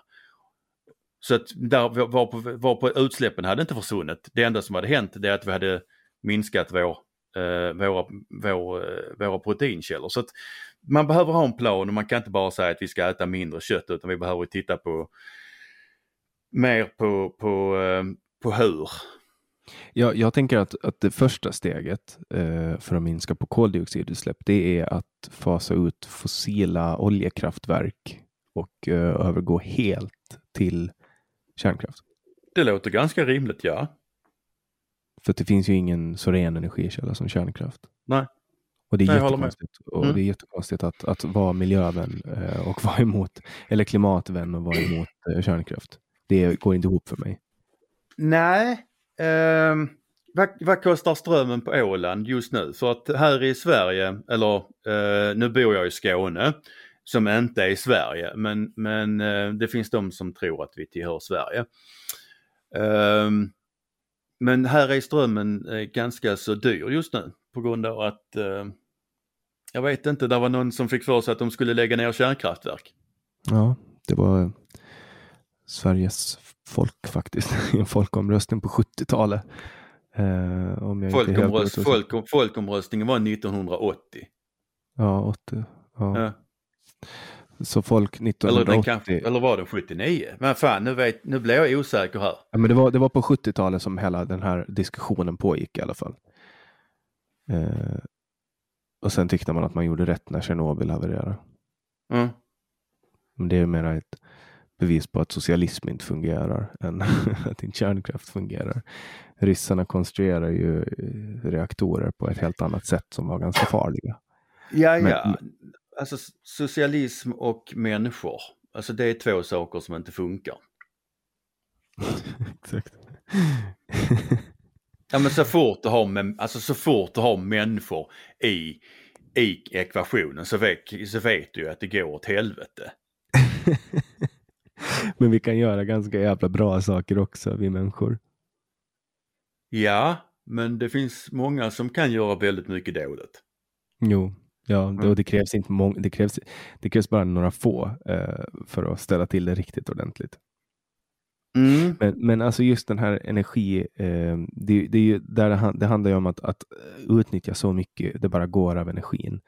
Eh, Mm. Och nu är det ju jättekallt, vi har ju en varga, varga vinter och vi har en miljöpartiregering, vi har en regering, Miljöpartiet som säger att man ska gå mot klimatneutralitet, pratar om Agenda 2030, men ändå bullrar man igång ett gammalt oljekraftverk i Karlshamn. Mm. Det är, så jävla, det är så jävla hål i huvudet, jag fattar ingenting. Nej, jag, alltså jag, jag, eh, jag har lite svårt för Miljöpartiet. Ja, det var kanske en, ett, ett visst understatement men, men eh, Ja. nej, jag gillar inte dem. De har, de har liksom de har fel och de, de eh, som sagt, de, de har alldeles för, för, för många enkla lösningar vilket gör att som sagt vi återigen landar i de här ehm, vad, som visar sig bli negativa lösningar för miljö och klimat eftersom de är, jag vet inte, känslostyrda, de har ingen plan. Ja, de, heter ju miljö, de heter ju Miljöpartiet, men det är jävligt populärt. Eller ja, det är väl cirka 4 procent av befolkningen som har röstat på dem. Men det Mm. känns som att de sätter tonen för, för all eh, miljö och klimatpolitik i Sverige. Beklagligt nog så gör de ju det. Och det ser vi ju på de andra partierna också att där finns ju Alltså man, man, man liksom köper Miljöpartiets problembeskrivning. Och det är ju ingenting som jag är någon jättestor fan av. Men hur blir det? Alltså hur blir en sån här grej så populär som, som klimatpolitik har blivit nu?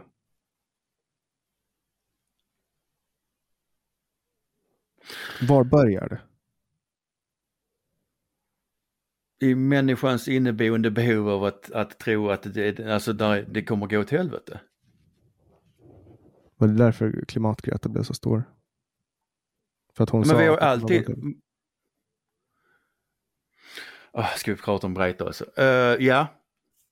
Nej men alltså Greta blev väl stor för att hon...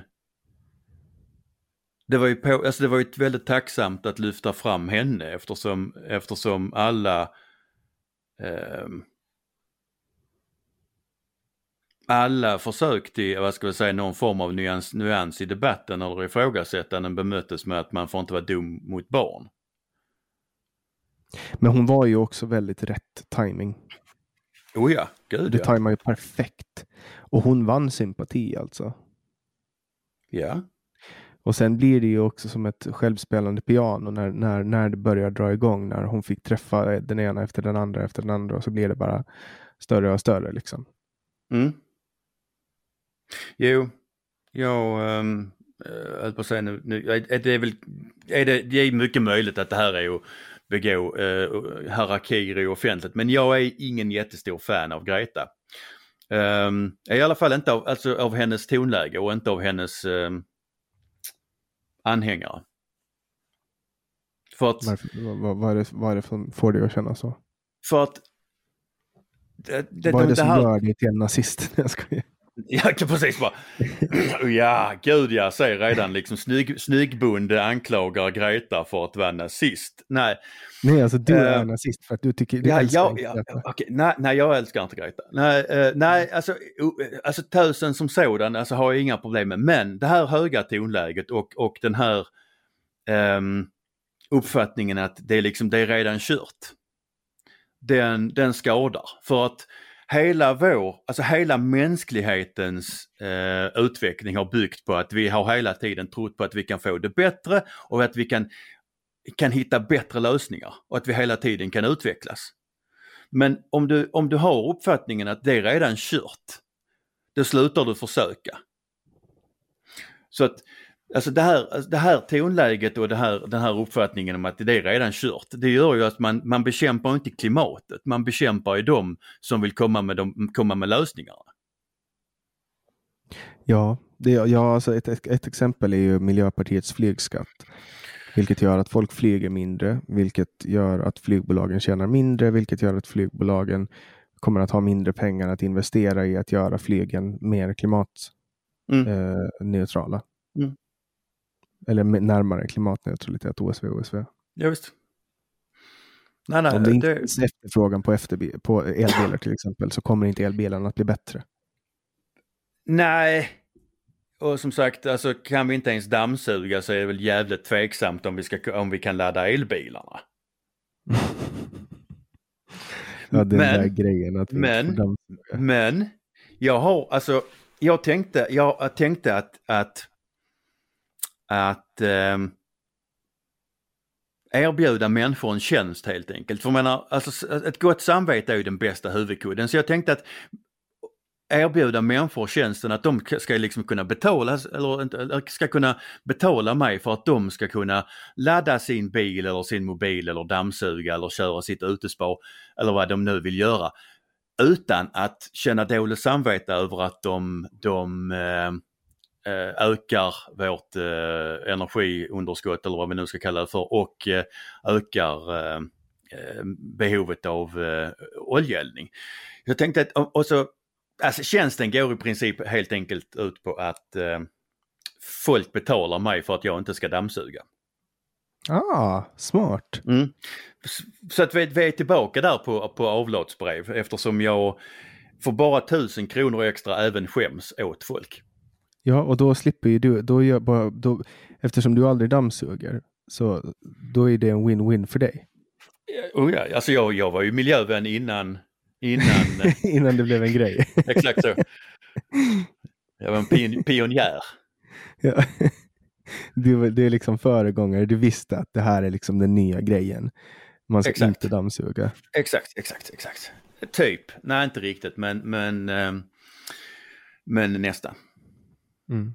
Men vem vet, alltså, det kanske är bra att sluta dammsuga för då kanske, då kanske liksom, det finns de här grejerna som man brukar säga att jag, förut så äldre människor fick inga allergier och sånt just för att de inte städade och sånt. Så brukar man ju också säga att ja, på, på eh, östtyska sidan om Berlinmuren så var folk aldrig så var inte folk allergiska för att de hade eh, de hade det så skitigt medan folk i Västtyskland var allergiska för allt möjligt. Typ mm. sånt. Så det kan mm. ju också vara ett steg till bättre folkhälsa. Att vi börjar ha det skitigare i hemmen. Ja, alltså absolut. Det, det, du har en poäng där. Så att, eh, energibrist och, eh, skulle alltså innebära bättre folkhälsa för kommande generationer. Mm. ja. synd, synd, synd bara att jorden kommer gå under enligt Greta. Alltså vi kommer aldrig att få, vi kommer aldrig att få uppleva det. Nej, så en, deras, en sak som, ja. hela den här energidebatten, en sak som jag stört mig jävligt mycket på, det är att folk pekar på hur mycket el man exporterar eh, från Sverige. Mm. Eh, för när, vi, när, när, folk säger att vi inte har el till oss själva. Eh, men det, bara för att man exporterar el från norra Sverige, där det produceras väldigt, väldigt mycket el, mm. så betyder inte det att man kan, inte kan ha slut på el nere i södra Sverige, där man konsumerar väldigt mycket el och inte producerar lika mycket. Exakt. Att vi har ju ingen stamnät som man kan skicka. Man kan aldrig skicka ström jättelångt och, och, och, det är inte smidigt. Nej, alltså vi byggde, alltså, vi byggde ju en, uh, en jävligt uh, häftig ledning som skulle uh, eh, serva södra Sverige och oss i Skåne med ström. Men den, den har vi inte kunnat använda. Eftersom, jag vet inte, men den som skötte upphandlingen av skarvarna gjorde nog inte sitt jobb för att eh, skarvarna blir för varma så att vi kan inte köra ström i ledningen som vi har grävt ner sinnessjukt mycket miljarder i eftersom det inte går. Så man testar inte. Ja, de har testat men det är inte, alltså som sagt. Men alltså, man, testar inte, man testar inte produkten före man liksom grävde ner den. uppenbarligen inte. Jag älskar, jag, jag, älskar upphandlingar. Eh, ja, jag älskar fria marknader. Mm. det är det bästa som finns. Men, men alltså, det, det, där är, alltså så fort staten ska försöka göra någonting så blir det sådär. Ja, exakt. Det, det, är precis som, som Sovjet när och det sa Mattias Svensson i samtalet med honom att, att man kunde säga att man ville, alltså angav man spikar i kilo. Mm. Eh, då, då alltså beställde man spikar i kilo, då fick man jättestora och tunga spikar. Mm. Och beställde man spikar i antal, då fick man jättesmå spikar och jättemånga. att att det, det, marknaden svarar alltid på en förfrågan. Och så får man det man frågar efter. Mm. Och om man inte frågar efter det som folk vill ha så får man det man frågar efter. Mm. Och det, det, är, det, är ett, det, är ett, stort jävla problem. Men, men vad tänker du om, om jordbruket och, och, och, den extremt reglerade marknaden och EU som reglerar med sin överstatlighet in i detalj? Ehm, det är väl i stort sett bara Nya Zeeland som inte har eh, reglerat. Ehm, jag, jag är ingen stor fan av, av eh, regleringar och om vi tittar på de eh, branscher där vi har ehm, som, har, som, har, som har kommit ur polit, politikens grepp, om vi får uttrycka det på det viset. Om vi till exempel tittar på, på stärkelse eller nötkött så har ju de produktionsgrenarna, det var, det var, ingen, det var ingen jätterolig eh, övergångsperiod men nu tjänar de pengar och man erbjuder dessutom en mycket bättre produkt. Mm. Mm. Så om vi tittar på nötköttet till exempel, då hade vi eh, någonting som kallades handjursbidrag, vilket innebar att, att staten betalade pengar till, eh, till eh, tjurar. Det innebar att eh, eh köttravskvigor, alltså de som har ett lite mer marmorerat och, och kött, smakar lite mer eftersom fett är en fett, eh, smakbärare. Eh, det var inte alls lika bra eh, eh, resultat på dem eftersom de eh, du inte fick några, du fick inget stöd för dem. Mm. Så att eh, när slaktpriserna var riktigt låga så, så hade man ju ihjäl, eh, eller så hände det att man hade ihjäl kvikkalvar för att du, du gick back på att föda upp dem så det var lika bra att ha ihjäl dem. Um, men um, och det var ett väldigt, alltså det blev över, överlag ett ganska tråkigt kött och slaktpriserna låg på 15-17 kronor. Um, och det var, alltså det, var, det var i princip bara folks yrkesheder som gjorde att man inte slaktade precis på de här 350 kilona som var lägsta vikt. Uh, sen frikopplades det här och uh, det blev en helt annan uh, alltså, fart i branschen. Det blev helt plötsligt mycket roligare och man, man, folk började experimentera mer. Uh, kvikalvarna, de fick leva uh, ett tag i alla fall tills, vi, tills, tills, vi kunde, tills de blev kött. I alla fall. Eh, och slaktpriserna idag är ju 40 spänn, någonting sånt. Vi har vi, vi pratar eh, ätkvalitet, man pratar om, alltså, om, alltså om produkterna. Man, man levererar ett mycket roligare och mycket bättre kött nu och man tjänar mer pengar än vad man gjorde under handjursstödstiden. Eh, mm. Mm. Du nämnde Nya Zeeland. Hur, hur, yes.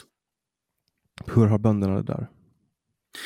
De hade ju en ganska tråkig övergångsperiod eh, när de gick från reglerat till avreglerat. Men eh, alltså det, det, är ju synd att säga att de tjänar, eller rättare sagt att det, det bara är, är eh, guld och gröna skogar, men de slipper politiken. Så hur, det, hur, är, hur är livet nu? Är det bättre eller sämre? Jag skulle nog, vilja påstå, att, jag skulle nog vilja påstå att det är bättre. De slipper fylla i papper, de kan få gå ute och göra sitt jobb istället. Ja, de får vara ute och göra sitt jobb. Sen, det, det mesta av, de, av, av sina produkter skickar de ju till Kina. Men, men um, För att det är en eh, delikatess där eller? Nej, men Kina dammsuger i marknaden på det mesta. Det, Kina är en, en enormt stor marknad. Alltså, um, det är sinnessjuka volymer som går till Kina. Um, nej, alltså jag skulle nog vilja påstå att, att de har det bättre efter avregleringen och det är ju, det ligger ju i sakens natur att, att, att du, du har inte ett, ett system eller ett politiskt system som är gjort för att alltså, gynna en, en och en halv procent av befolkningen på bekostnad av alla andra.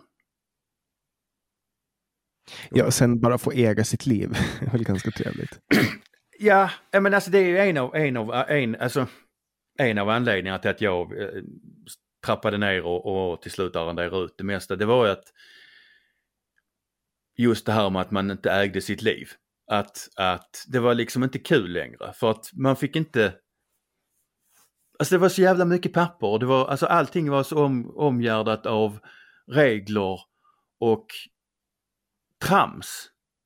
Så det var liksom, alltså det var ju, alltså man fick inte testa någonting längre, man fick inte utvecklas utan det var bara trams. Jag läste också att du blev av med dina djur på grund av en konflikt med någon inspektör. Oh, ja, du har läst på bra. Ja, uh, det går att läsa om det bland annat i en bok som heter Kluvet land. Uh, ja, jag ärvde en konflikt. Uh, det var, det var uh, tuffa år faktiskt. Jag kollapsade av stress några gånger där. Eh, nej, det var det var tuffa år. Uh, men uh, så som sagt, jo där var några 2012 som de, de uh, hämtade för mig. Kan du berätta vad som hände?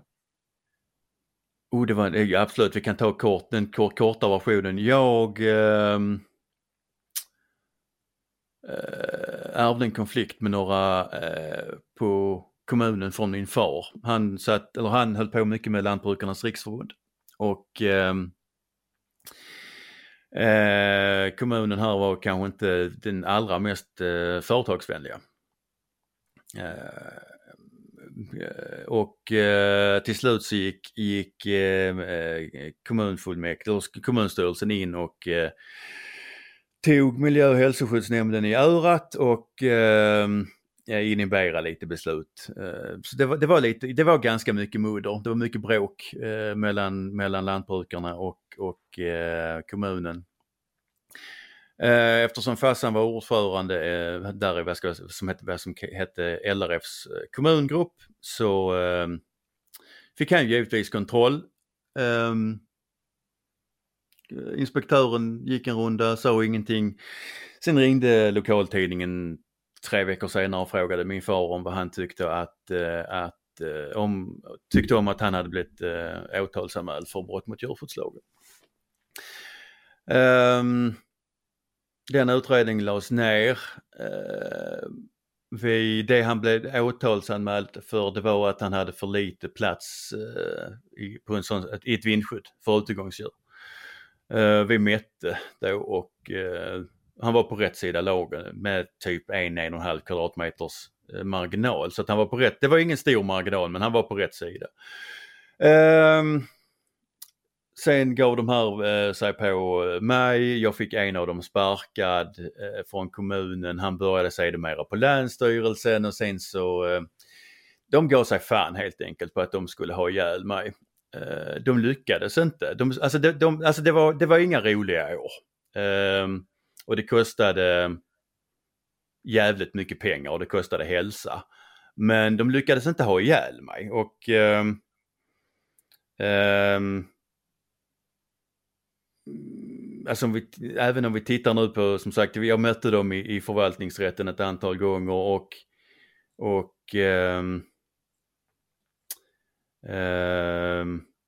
man hade, alltså förvaltningsrätterna har eh, framförallt då, de har kanske blivit lite bättre men de hade en väldigt märklig syn på hur man tolkar lagen. Till exempel eh, skrev de i en dom att eh, ehm, eh, har inte, alltså menar, eh, har inte gjort något fel Men, men för att eh, säkerställa eh, allmänhetens förtroende för det offentliga så får ju den enskilde ibland acceptera felaktiga domar. Men det, det de gjorde var att de tog massa djur Ja. av dig och påstod att de Ja. var undernärda. Ja, de påstår att de var, en- de var De tog friska djur av dig och sa att de var undernärda. Yes. De tog din, ditt levebröd av dig. Ja. Och sen när du överklagade det här så tog de inte upp det. Du Nej, alltså det var, pröva det, jo då, det var uppe i förvaltningsrätten att pröva men förvaltningsrätterna är som sagt det är, det är, det är ingen riktig prövning. Uh, vi, var aldrig träff, vi träffades aldrig i tingsrätten. Jag blev givetvis åtalsanmäld också uh, men där var ju uh, lite mer uh, skolade människor som tittade på det målet och som sagt så jag har aldrig, alltså jag har, alltså det är det är prövat och funnet att jag har aldrig brutit mot djurskyddslagen. Men de tog lite djur från mig ändå. ändå. Ja, det är... Det är... Man undrar. Ja det spelades faktiskt, eller här finns rätt mycket filmmaterial på de djuren också för här var ju, alltså det var ett jävla, alltså det var, det var rätt uppmärksammat då.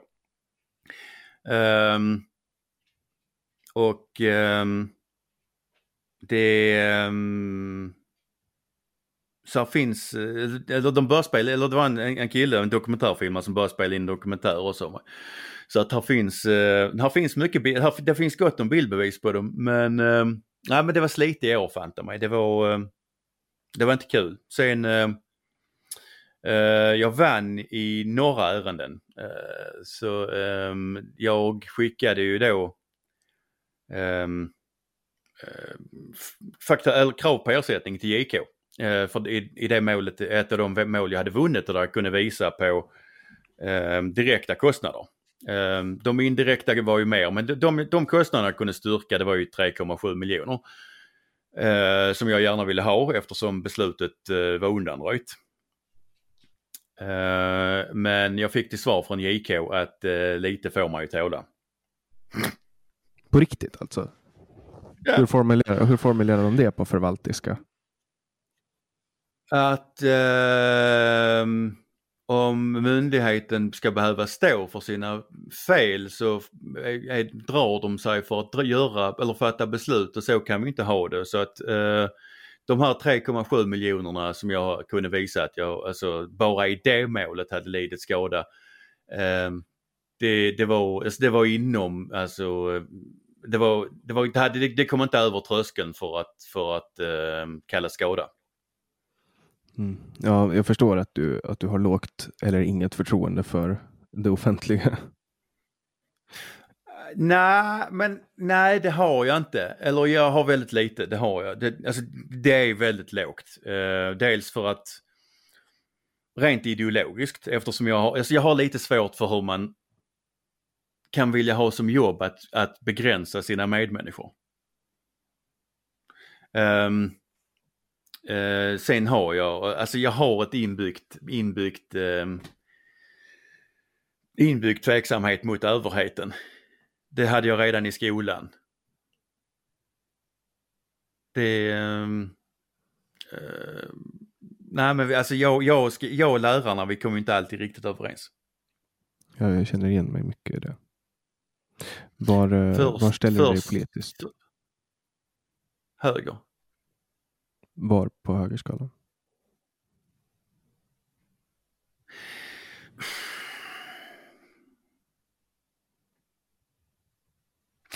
Liberal så tillvida att jag tycker om frihet. Ehm, konservativ så tillvida att jag, jag, alltså jag tycker, jag tycker inte om, alltså jag tycker inte om att ändra saker för ändrandets skull.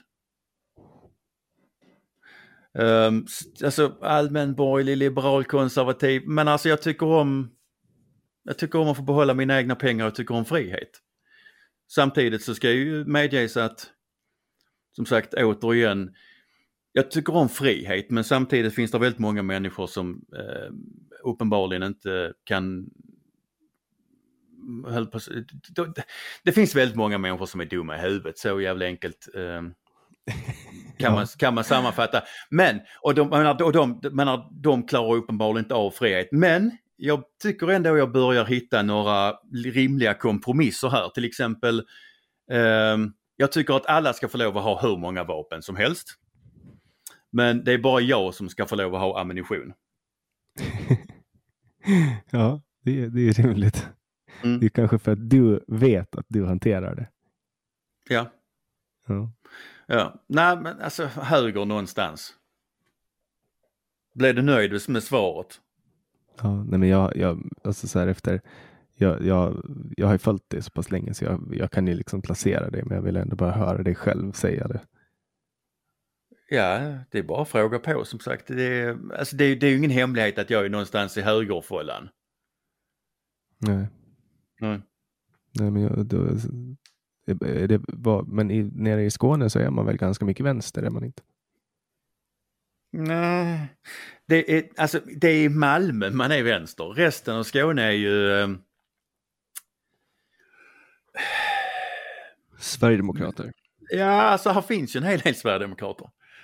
Är det därför man vill ha- bli av med Skåne från vänstern? Ja, det kan, det kan alltså, i, det är nog ömsesidigt. Alltså, ska jag, alltså jag hade ju gärna, alltså jag hade ju gärna sett ett, eh, ett, ett, ett mer, eller ett, ett mer, alltså, vad ska jag säga, mer självstyre. Du vill tillhöra Danmark. Det hade inte gjort ont, men har, Det är ganska kontroversiellt att säga det om jag har förstått det. nej, nej, det är inte alls kontroversiellt att säga att man hellre hade tillhört Danmark. Alltså man har, det finns ju, det är ju ganska, det är ju, här nere är det inte kontroversiellt att säga att man vill tillhöra Danmark. Och dessutom har vi, menar vad fan, vi har ju vuxit upp med att, menar, eh, alltså jag, jag är i Köpenhamn på, på ungefär samma tid som vad det tar för folk att ta sig eh, eh, med kollektivtrafiken från ena änden av Stockholm till den andra eh, i rusningstrafiken. Så att alltså, det, vi, vi har nära och, och eh, alltså vi har ha- alltid haft, haft utbyte med, med, med, med Danmark och, och eh, ja, när jag var liten så hade vi ju Alltså du vet jag är så liten så att vi hade bara ettan och tvåan och sen hade vi dessutom här nere i Skåne här kunde man säga dansk etta och dansk tvåa. Så jag är, Vilka år är du född? vad sa du? Vilka år är du född? Jag är född 80. Men det är inte så farligt. Så att jag, jag, nej, nej, men jag är, en, jag är en gammal gubbe instängd i en marginellt yngre gubbes kropp. Men, men, nej så att jag är liksom, jag är uppfödd med två, två Bamse. Eh, dels då alltså den svenska varianten, världens, världens eh, starkaste kommunistbjörn. Och sen då den danska varianten, eh, den alkoholiserade björnen med röda gummistövlar. Har du sett- det? Nej men alltså, den, har, har du inte sett, nej du kanske inte har sett Bamse och Kulling. Eh, Bamse och Kulling var ett barnprogram när jag var liten. Eh, ibland dök även Elling upp. Eh, det är samma koncept som Björne, alltså det är människor som har, alltså i en dräkt. Eh, om du tänker dig att du tar eller rättare sagt, vi kan börja med alltså själva Eh, varje avsnitt av Bamse som är en björn. Eh, han, har, eh, han har ett smått incestuöst förhållande med en kyckling som heter Kylling. Kylling är dessutom eh, förståndshandikappad. Eh, och varje avsnitt eh, så får Bamse för sig att han ska, han ska eh, ta sig för någonting. Det går aldrig som han vill. Eh, Så att det slutar med att han skriker på Kylling. Så att hela sensmoralen i, i Bamse och Kylling är att när det inte går som du vill, skrik på utvecklingsstörda. Alltså han skäller på dem. Ja, ja, allt för allting. Alltså Bamse hade en idé, det gick inte och sen blev det Kyllings fel. Produktionen, alltså om det gick ut på ett ungefär Eh, alltså om du tänker dig att du tar en inspelningsbuss, fyllar den med öl. Sen så åker, åker ni ut eh, till någon jävla skog och sen så hoppar du i dräkten och sen super ni och, och kör och så spelar ni in hela, he, en hel säsong i ett streck och sen kör ni hem igen. Så det är klart som fan att jag vill hellre vill bo i Danmark. Men vem, alltså- vem, vem vill inte ha sådana barnprogram? Rent, rent promillemässigt så överstiger ju Danmark Sverige ganska mycket, men rent, eh, vad ska man säga, politisk nykterhet så är Danmark lite mer rimliga. Ja, de, de, man har ju, alltså, ja, det är inte lika farligt att säga saker i Danmark. Nej, här blir det ju brun, brunsmetad. Det har ju inte funkat så jättebra med brunsmetning. Det ser vi nu när Ulf Kristersson har flugit upp i opinionen. Nej, det fun- nej, men alltså, nej, det funkar inte med brunsmet. Men fan alla blir ju brunsmetade. Jag menar, jag skrev ju som sagt en, en, en, en, en, en essä om ekologiskt och var väldigt tydlig, eller rättare sagt ordentliga eh, eh, källor och referenser och eh, eh, blev ändå kallad faktaresistent sverigedemokrat. Hmm. Mm. Jag blir också kallad sverigedemokrat ibland. Ja, fucking skoj. Alltså nu är jag inte sverigedemokrat men uppenbarligen så är det någonting som är väldigt poppis att kalla folk man inte håller med. Ja, Jag är jätte, jättelångt ifrån sverigedemokrat. Men, ja, det, men det är som ett skällsord. Det är som Mm. att säga jävla hora, som om hora skulle vara någonting dåligt. Men exakt. Alltså vi är ju alla horor. ja, eller beror på hur man definierar det. Men, Ja, men alltså alla säljer sig. Eller i alla fall, ja, men, har, vi- ja. men har vi alla- de flesta säljer sin kropp ju. ja, ja de, de, alla som säljer sin tid Ja, byter det mot pengar. Så. ja precis. Det, men då är man en hora. Ja, men sen också, jag tycker inte att det finns någonting dåligt med, eh, alltså, det, fin, det, är inte, det, är inget, det är inte ett dåligt yrke att sälja Nej. sex. Det, det, alltså, ur, mi- ur mitt perspektiv så är det som, som kallar någon för eh, jävla kock, alltså serveringsperson, nej, men som, som, som lagar mat. Det är, så här, Mhm, mhm. det är väl bra att det finns folk som lagar mat. Ja, ja, Alltså, alltså, jag, har, jag, jag har absolut inga synpunkter på att folk säljer sex. Jag, ty, jag, ty, jag tycker i alla fall inte att det är en, det, är in, det gör inte en människa på något sätt dålig. Alltså, det, alltså Nej. för att de gör det. Det, det. Det är ett skällsord, men jag tycker inte att det borde vara ett skällsord. Typ så. Nej, jag håller med. Men eh, där är vi återigen på det här med frihet ju. Och att människor själva kan få bestämma. Mm. Ja, ja men det, det, jag tycker att det också är helt rimligt att i en, i en, i en fri värld så, så bör man ju få välja själv vad man vill göra. Och det, är väl det, som, det är väl det som man kan koka ner hela jordbrukspolitiken, att, att man får själv inte bestämma hur man ska sköta sitt jordbruk. det är ju, det, ja, men det är ju rimligt att det finns gränser för vad man inte får göra med vanskötsel och man får liksom inte kasta ut saker i vattnet, alltså man- släppa ut vad som helst. Men folk, gör, folk vill ju inte göra det. Det är ingen som vill göra det. Det som gör att folk dumpar sopor i skogen, det är ju extremt höga sopavgifter och skatter och skit. Ja, ja. Det är det som får folk att dumpa saker i skogen. Ja, nej, det, alltså, nej, och där är vi som sagt, om vi tittar, det går ju att knyta även till, till eh, äganderätten. För menar, det du äger, det är du rädd om. Exakt så. Så det, eh, och där har vi ju ett, ett ähm, återigen ett problem med Miljöpartiet när det gäller äganderätten för att de, eh, de har en väldigt intressant syn på eh, ditt och mitt. Ja, de vill ju att, de vill att staten ska äga allting. Ja, ja, i alla fall så ska människor som äger skog och mark inte få äga det i alla fall. Eller de får gärna äga det men de ska inte få göra som de vill. För det ska Miljöpartiet bestämma. Jag, eh, jag, jag satt och, alltså, jag, satt och sk- skämtade häromdagen om, om eh, det, det är ju ganska många som är sura på Ebba Busch Thor, eller Busch heter hon numera va? Ebba, Ebba, vi kallar, kallar henne för Ebba Ja, Ebba, är bra. eh, för hennes fastighetsaffärer med han där gubben Esbjörn. Men samma klientel av människor som tycker att Ebba är dum för att hon eventuellt har gett honom för lite. De tycker det är fullt rimligt att ta andra människors egendom helt, gratis, eh, helt utan ersättning för att det skulle finnas någon jävla svamp eller någon fågel eller att man behöver skydda mer natur. Så att det hade varit sjukt kul om man skulle hitta en nyckelbiotop i Esbjörns trädgård för då hade ju samma människor som jag tycker att, tycker att e-, Ebba har betalat för hit tyckt att vi måste ta hans egendom utan ersättning. Exakt.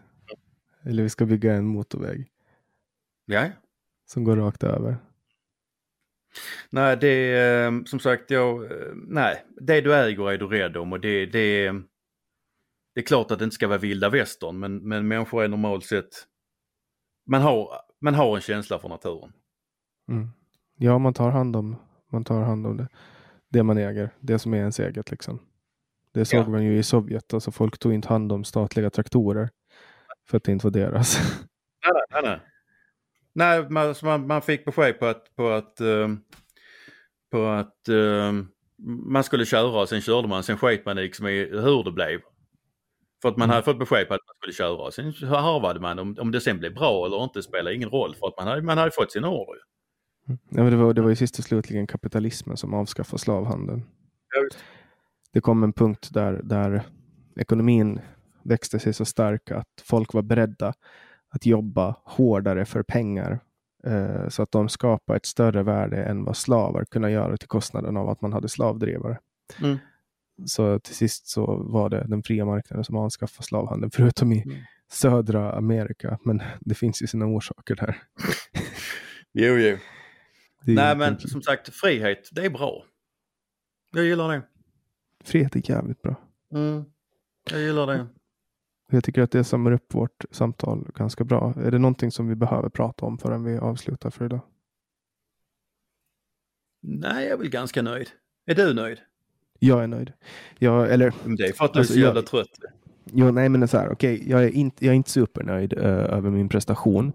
Eh, men, men man kan inte alltid vara på topp. Alltså man kan inte alltid vara på topp. Det går Nej. inte. Nej, nej, det är klart att det inte går. Och jag är jätteledsen att det var med just dig som jag inte var på topp. Men jag hoppas att vi får möjlighet att prata vi kan, igen någon vi, gång. vi, vi, kan, vi kan prata fler gånger, herregud. Mm. Och jag har ju en annan podd också som heter Generation YX där vi brukar ta in gäster ibland. Och jag tror att vi skulle kunna prata eh, om vad som helst av det här. Plocka ut något specifikt ämne och, och ha med dig någon gång där också. Jag, jag får säga, jag är en 80 Då är jag generation Z va? Eh, Nej, X, det- X, X, X, jag är X. Ja, och jag är Y. Precis, jag är X, jag är X, jag är X. Mm. Eh, för, för det också. Jag tyckte det var jättetrevligt och vi har ju, vi har ju interagerat en del på Twitter genom åren och nu fick jag ju min, min bild av dig helt upp och nervänd när du hade den här breda skånskan. Men, Ja. eh, jag måste sagt- fråga en gång också, vem är det som har bestämt att du är snygg när du heter Snyggbonde? Oh, ehm, det är jag. Ehm, det var så här att jag höll, det här är 15-16 år sedan. Um, höll på och um, jag hade förtroendeuppdrag i Lantbrukarnas riksförbund uh, och jag um, reste en hel del.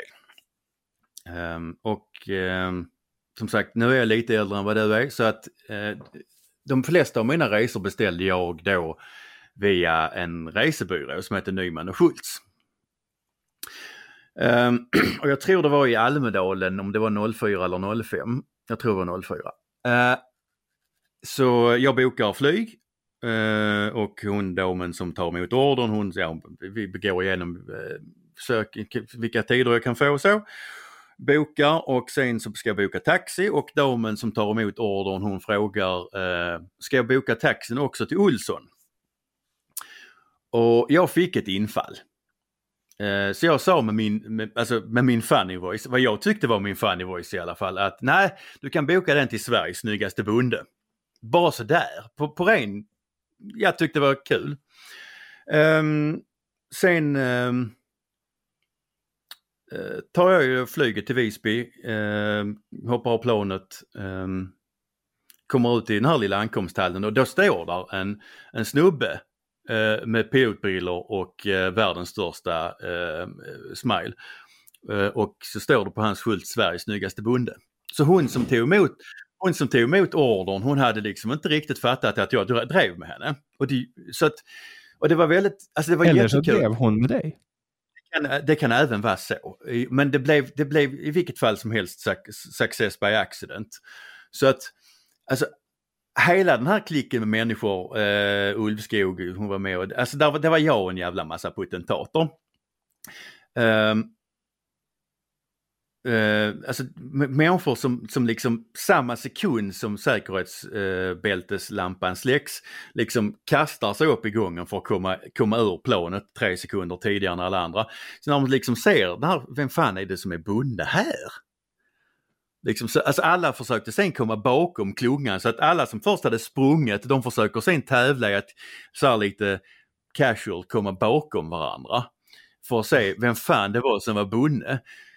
Uh, för det störde uppenbarligen att det fanns en bonde. Så att jag uh, fortsatte boka alla mina taxi till Sveriges snyggaste bonde sen. Uh, så att när jag sen skaffade Twitter för typ 11 år sedan. Um, ehm, så var det ju givetvis, alltså var det, det var en självklarhet att jag döpte mig, alltså att jag tog, tog uh, uh, snyggbonde då. Ja. Ja, men det, det, det, alltså det uppenbar, alltså menar, alltså, dels ska det uppenbarligen inte bönder finnas i alla, alla miljöer, framförallt inte när man eh, tar fakiren till Stockholm. Dels så ska bönder inte heller vara snygga. Nej, jag är ju kompis med en jättesnygg bonde, Jonas eh, Rosenberg. Vad trevligt, hälsa! Ja, men han följer dig på Twitter. Han heter Hadnas Jonas. Det måste jag kolla. Ja, det är jag som startar kontot åt honom. Jag försökte få honom att, äh, att twittra ähm, och det gick. Ah, jag tror inte han har skrivit en enda tweet själv. Så du är eh. liksom, du, du är inte bara poddar, du är dessutom spökskrivare? Ja, herregud. Ja, ja, jag har ju jobbat, jobbat med journalistik och media i åtta, nio år nu. Åtta eller nio år, jag vet inte vad det är nu i år. Men Eh, spökskrivare har jag gjort, men jag tror, att, jag tror att han har skrivit en av sina tweets själv. Men han är inne och läser i alla fall. Trevligt. Ja, men alltså ja. journalistik är kul. Jag, när fan, jag började, då när jag hade slut, alltså eh, när jag inte hade några kor. Eh, eller jag sålde mjölkkorna så där blev en, en ganska stor påse pengar. Men den började ta slut. Tänkte jag, fan ska jag leva på nu? Så då eh, ringde jag ett, en lantbrukstidning och frågade om de behövde någon som Eh, kunde skriva, som kunde, kunde lantbruk. Så att, eh, och det behövde de. Så att jag har ju sysslat med lantbruksjournalistik i tio år. Kul. Då har vi typ varit verksamma lika länge. Jag var väl i 18 när jag började skriva uh, och nu är jag 27 så det är nästan 10 år. Jag vill säga att jag var en late bloomer. En late bloomer, ja men, ja. ja men du är inte så mycket äldre. Men, men vadå, man, skriva kan man, man behöver ju också eh, livserfarenhet för att kunna skriva. Jag hade ingen livserfarenhet när jag började skriva. Jag visste ingenting. Uh, alltså det underlättar, alltså det, det, det, det gör det, det underlättar. Det, det ska absolut uh, medges, där håller jag med dig. Um, en, en rolig detalj är att jag, hade, jag fick inte betyg i svenska när jag slutade skolan. Varför inte? För att du var så dålig? Nej, nej gud nej. Alltså jag kunde språk. Jag tyckte, jag tyckte språk var jättekul men eh, eh, Alltså jag tyckte att en hel del av det vi skulle, det, av de uppgifter vi fick i skolan de var ju så långt under min värdighet så att jag eh, Jag kanske inte brukade helt och hållet allvar. Mm. Sen eh, Alltså på gymnasiet så var väl min, min eh, min eh, misstänksamhet och aversion mot eh, auktoriteter, den var väl lite den var inte lika stor som den var på, på, eh, i grundskolan för vi var ganska mycket ovänner. Mm. Och de hade fel och jag hade rätt. Ja, jag, fan, jag kände igen mig så jävla mycket i det där. Det, mm. det där är story of my life. Typ. Ja. Jag satt ute i korridoren hela tiden. Jag, eh, eh, jag klarade mig eller första, för, första, eller ettan i lågstadiet gick ganska smärtfritt. Sen i tvåan um, så uh, hade vi, uh, jag tyckte vi hade jävligt lite tid i matsalen. Vi hade en kvart. Um, alltså det var, det var jävligt, alltså det, det var lite tight att hinna äta upp på en kvart uh, uh, när man är, vad fan är man när man går tvåan? Sju? Åtta? Åtta, nio. Ja, något. Um, det gick bara i tvåan i alla fall. Så att jag, uh, jag um, alltså det var, det var tajt liksom, men det var inte mer med det. Eh, sen så satt jag och läste i en sån här Hem och skola-tidningen då. Eh, ja, jag var ett ganska speciellt barn. Eh, och där, där läste jag att man hade rätt i en halvtimme.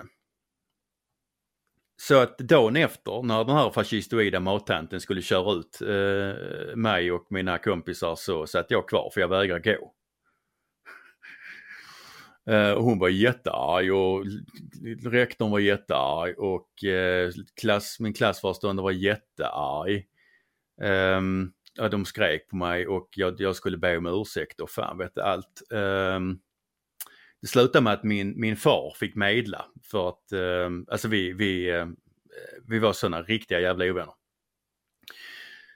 Um, och det visade sig att jag hade ju för fan rätt. Vi hade för kort tid i matsalen. Vi hade, vi skulle, vi hade rätt i en halvtimme men vi hade bara en kvart. Uh, men ingen av de här som hade skällt på mig så in i helvete um, och krävde att jag skulle be dem om ursäkt. De bad mig, om, bad mig om ursäkt när det visade sig att jag hade rätt. Så att jag, där blev jag kränkt. Uh, så att jag var, uh, jag var kränkt innan det blev mainstream. Så du har alltid varit en liten haverist, en liten rättshaverist? Men jag tycker att rätt ska vara rätt. Mm. Ja men det, det, så ska det ju vara. Ja. Sen, alltså, det, ja.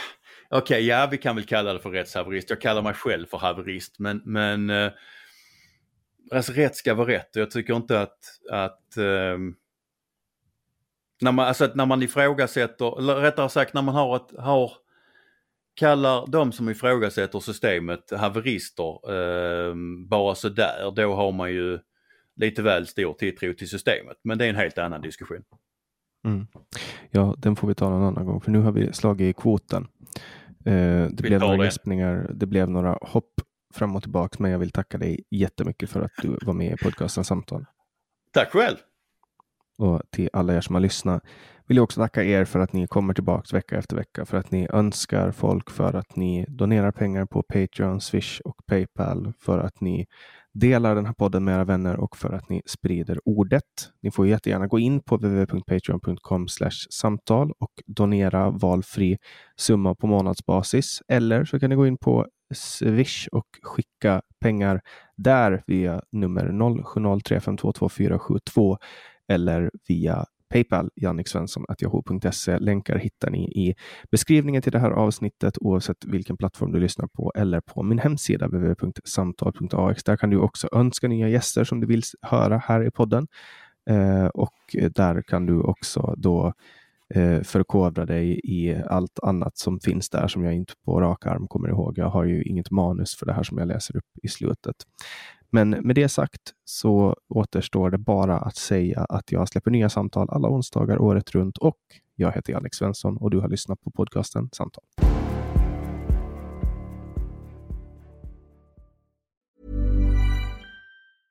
Even when we're on a budget we still deserve nice things. Quince is a place to scoop up stunning high-end goods for 50 to 80% less than similar brands. They have buttery soft cashmere sweaters starting at $50 luxurious Italian leather bags, and so much more. Plus, Quince only works with factories that use safe, ethical, and responsible manufacturing. Get the high-end goods you'll love without the high price tag with Quince. Go to quince.com/style for free shipping and 365-day returns. Planning for your next trip? Elevate your travel style with Quince. Quince has all the jet-setting essentials you'll want for your next getaway, like European linen, premium luggage options, buttery soft Italian leather bags, and so much more and is all priced at 50 to 80% less than similar brands. Plus, Quince only works with factories that use safe and ethical manufacturing practices. Pack your bags with high-quality essentials you'll be wearing for vacations to come with Quince. Go to quince.com/pack for free shipping and 365-day returns.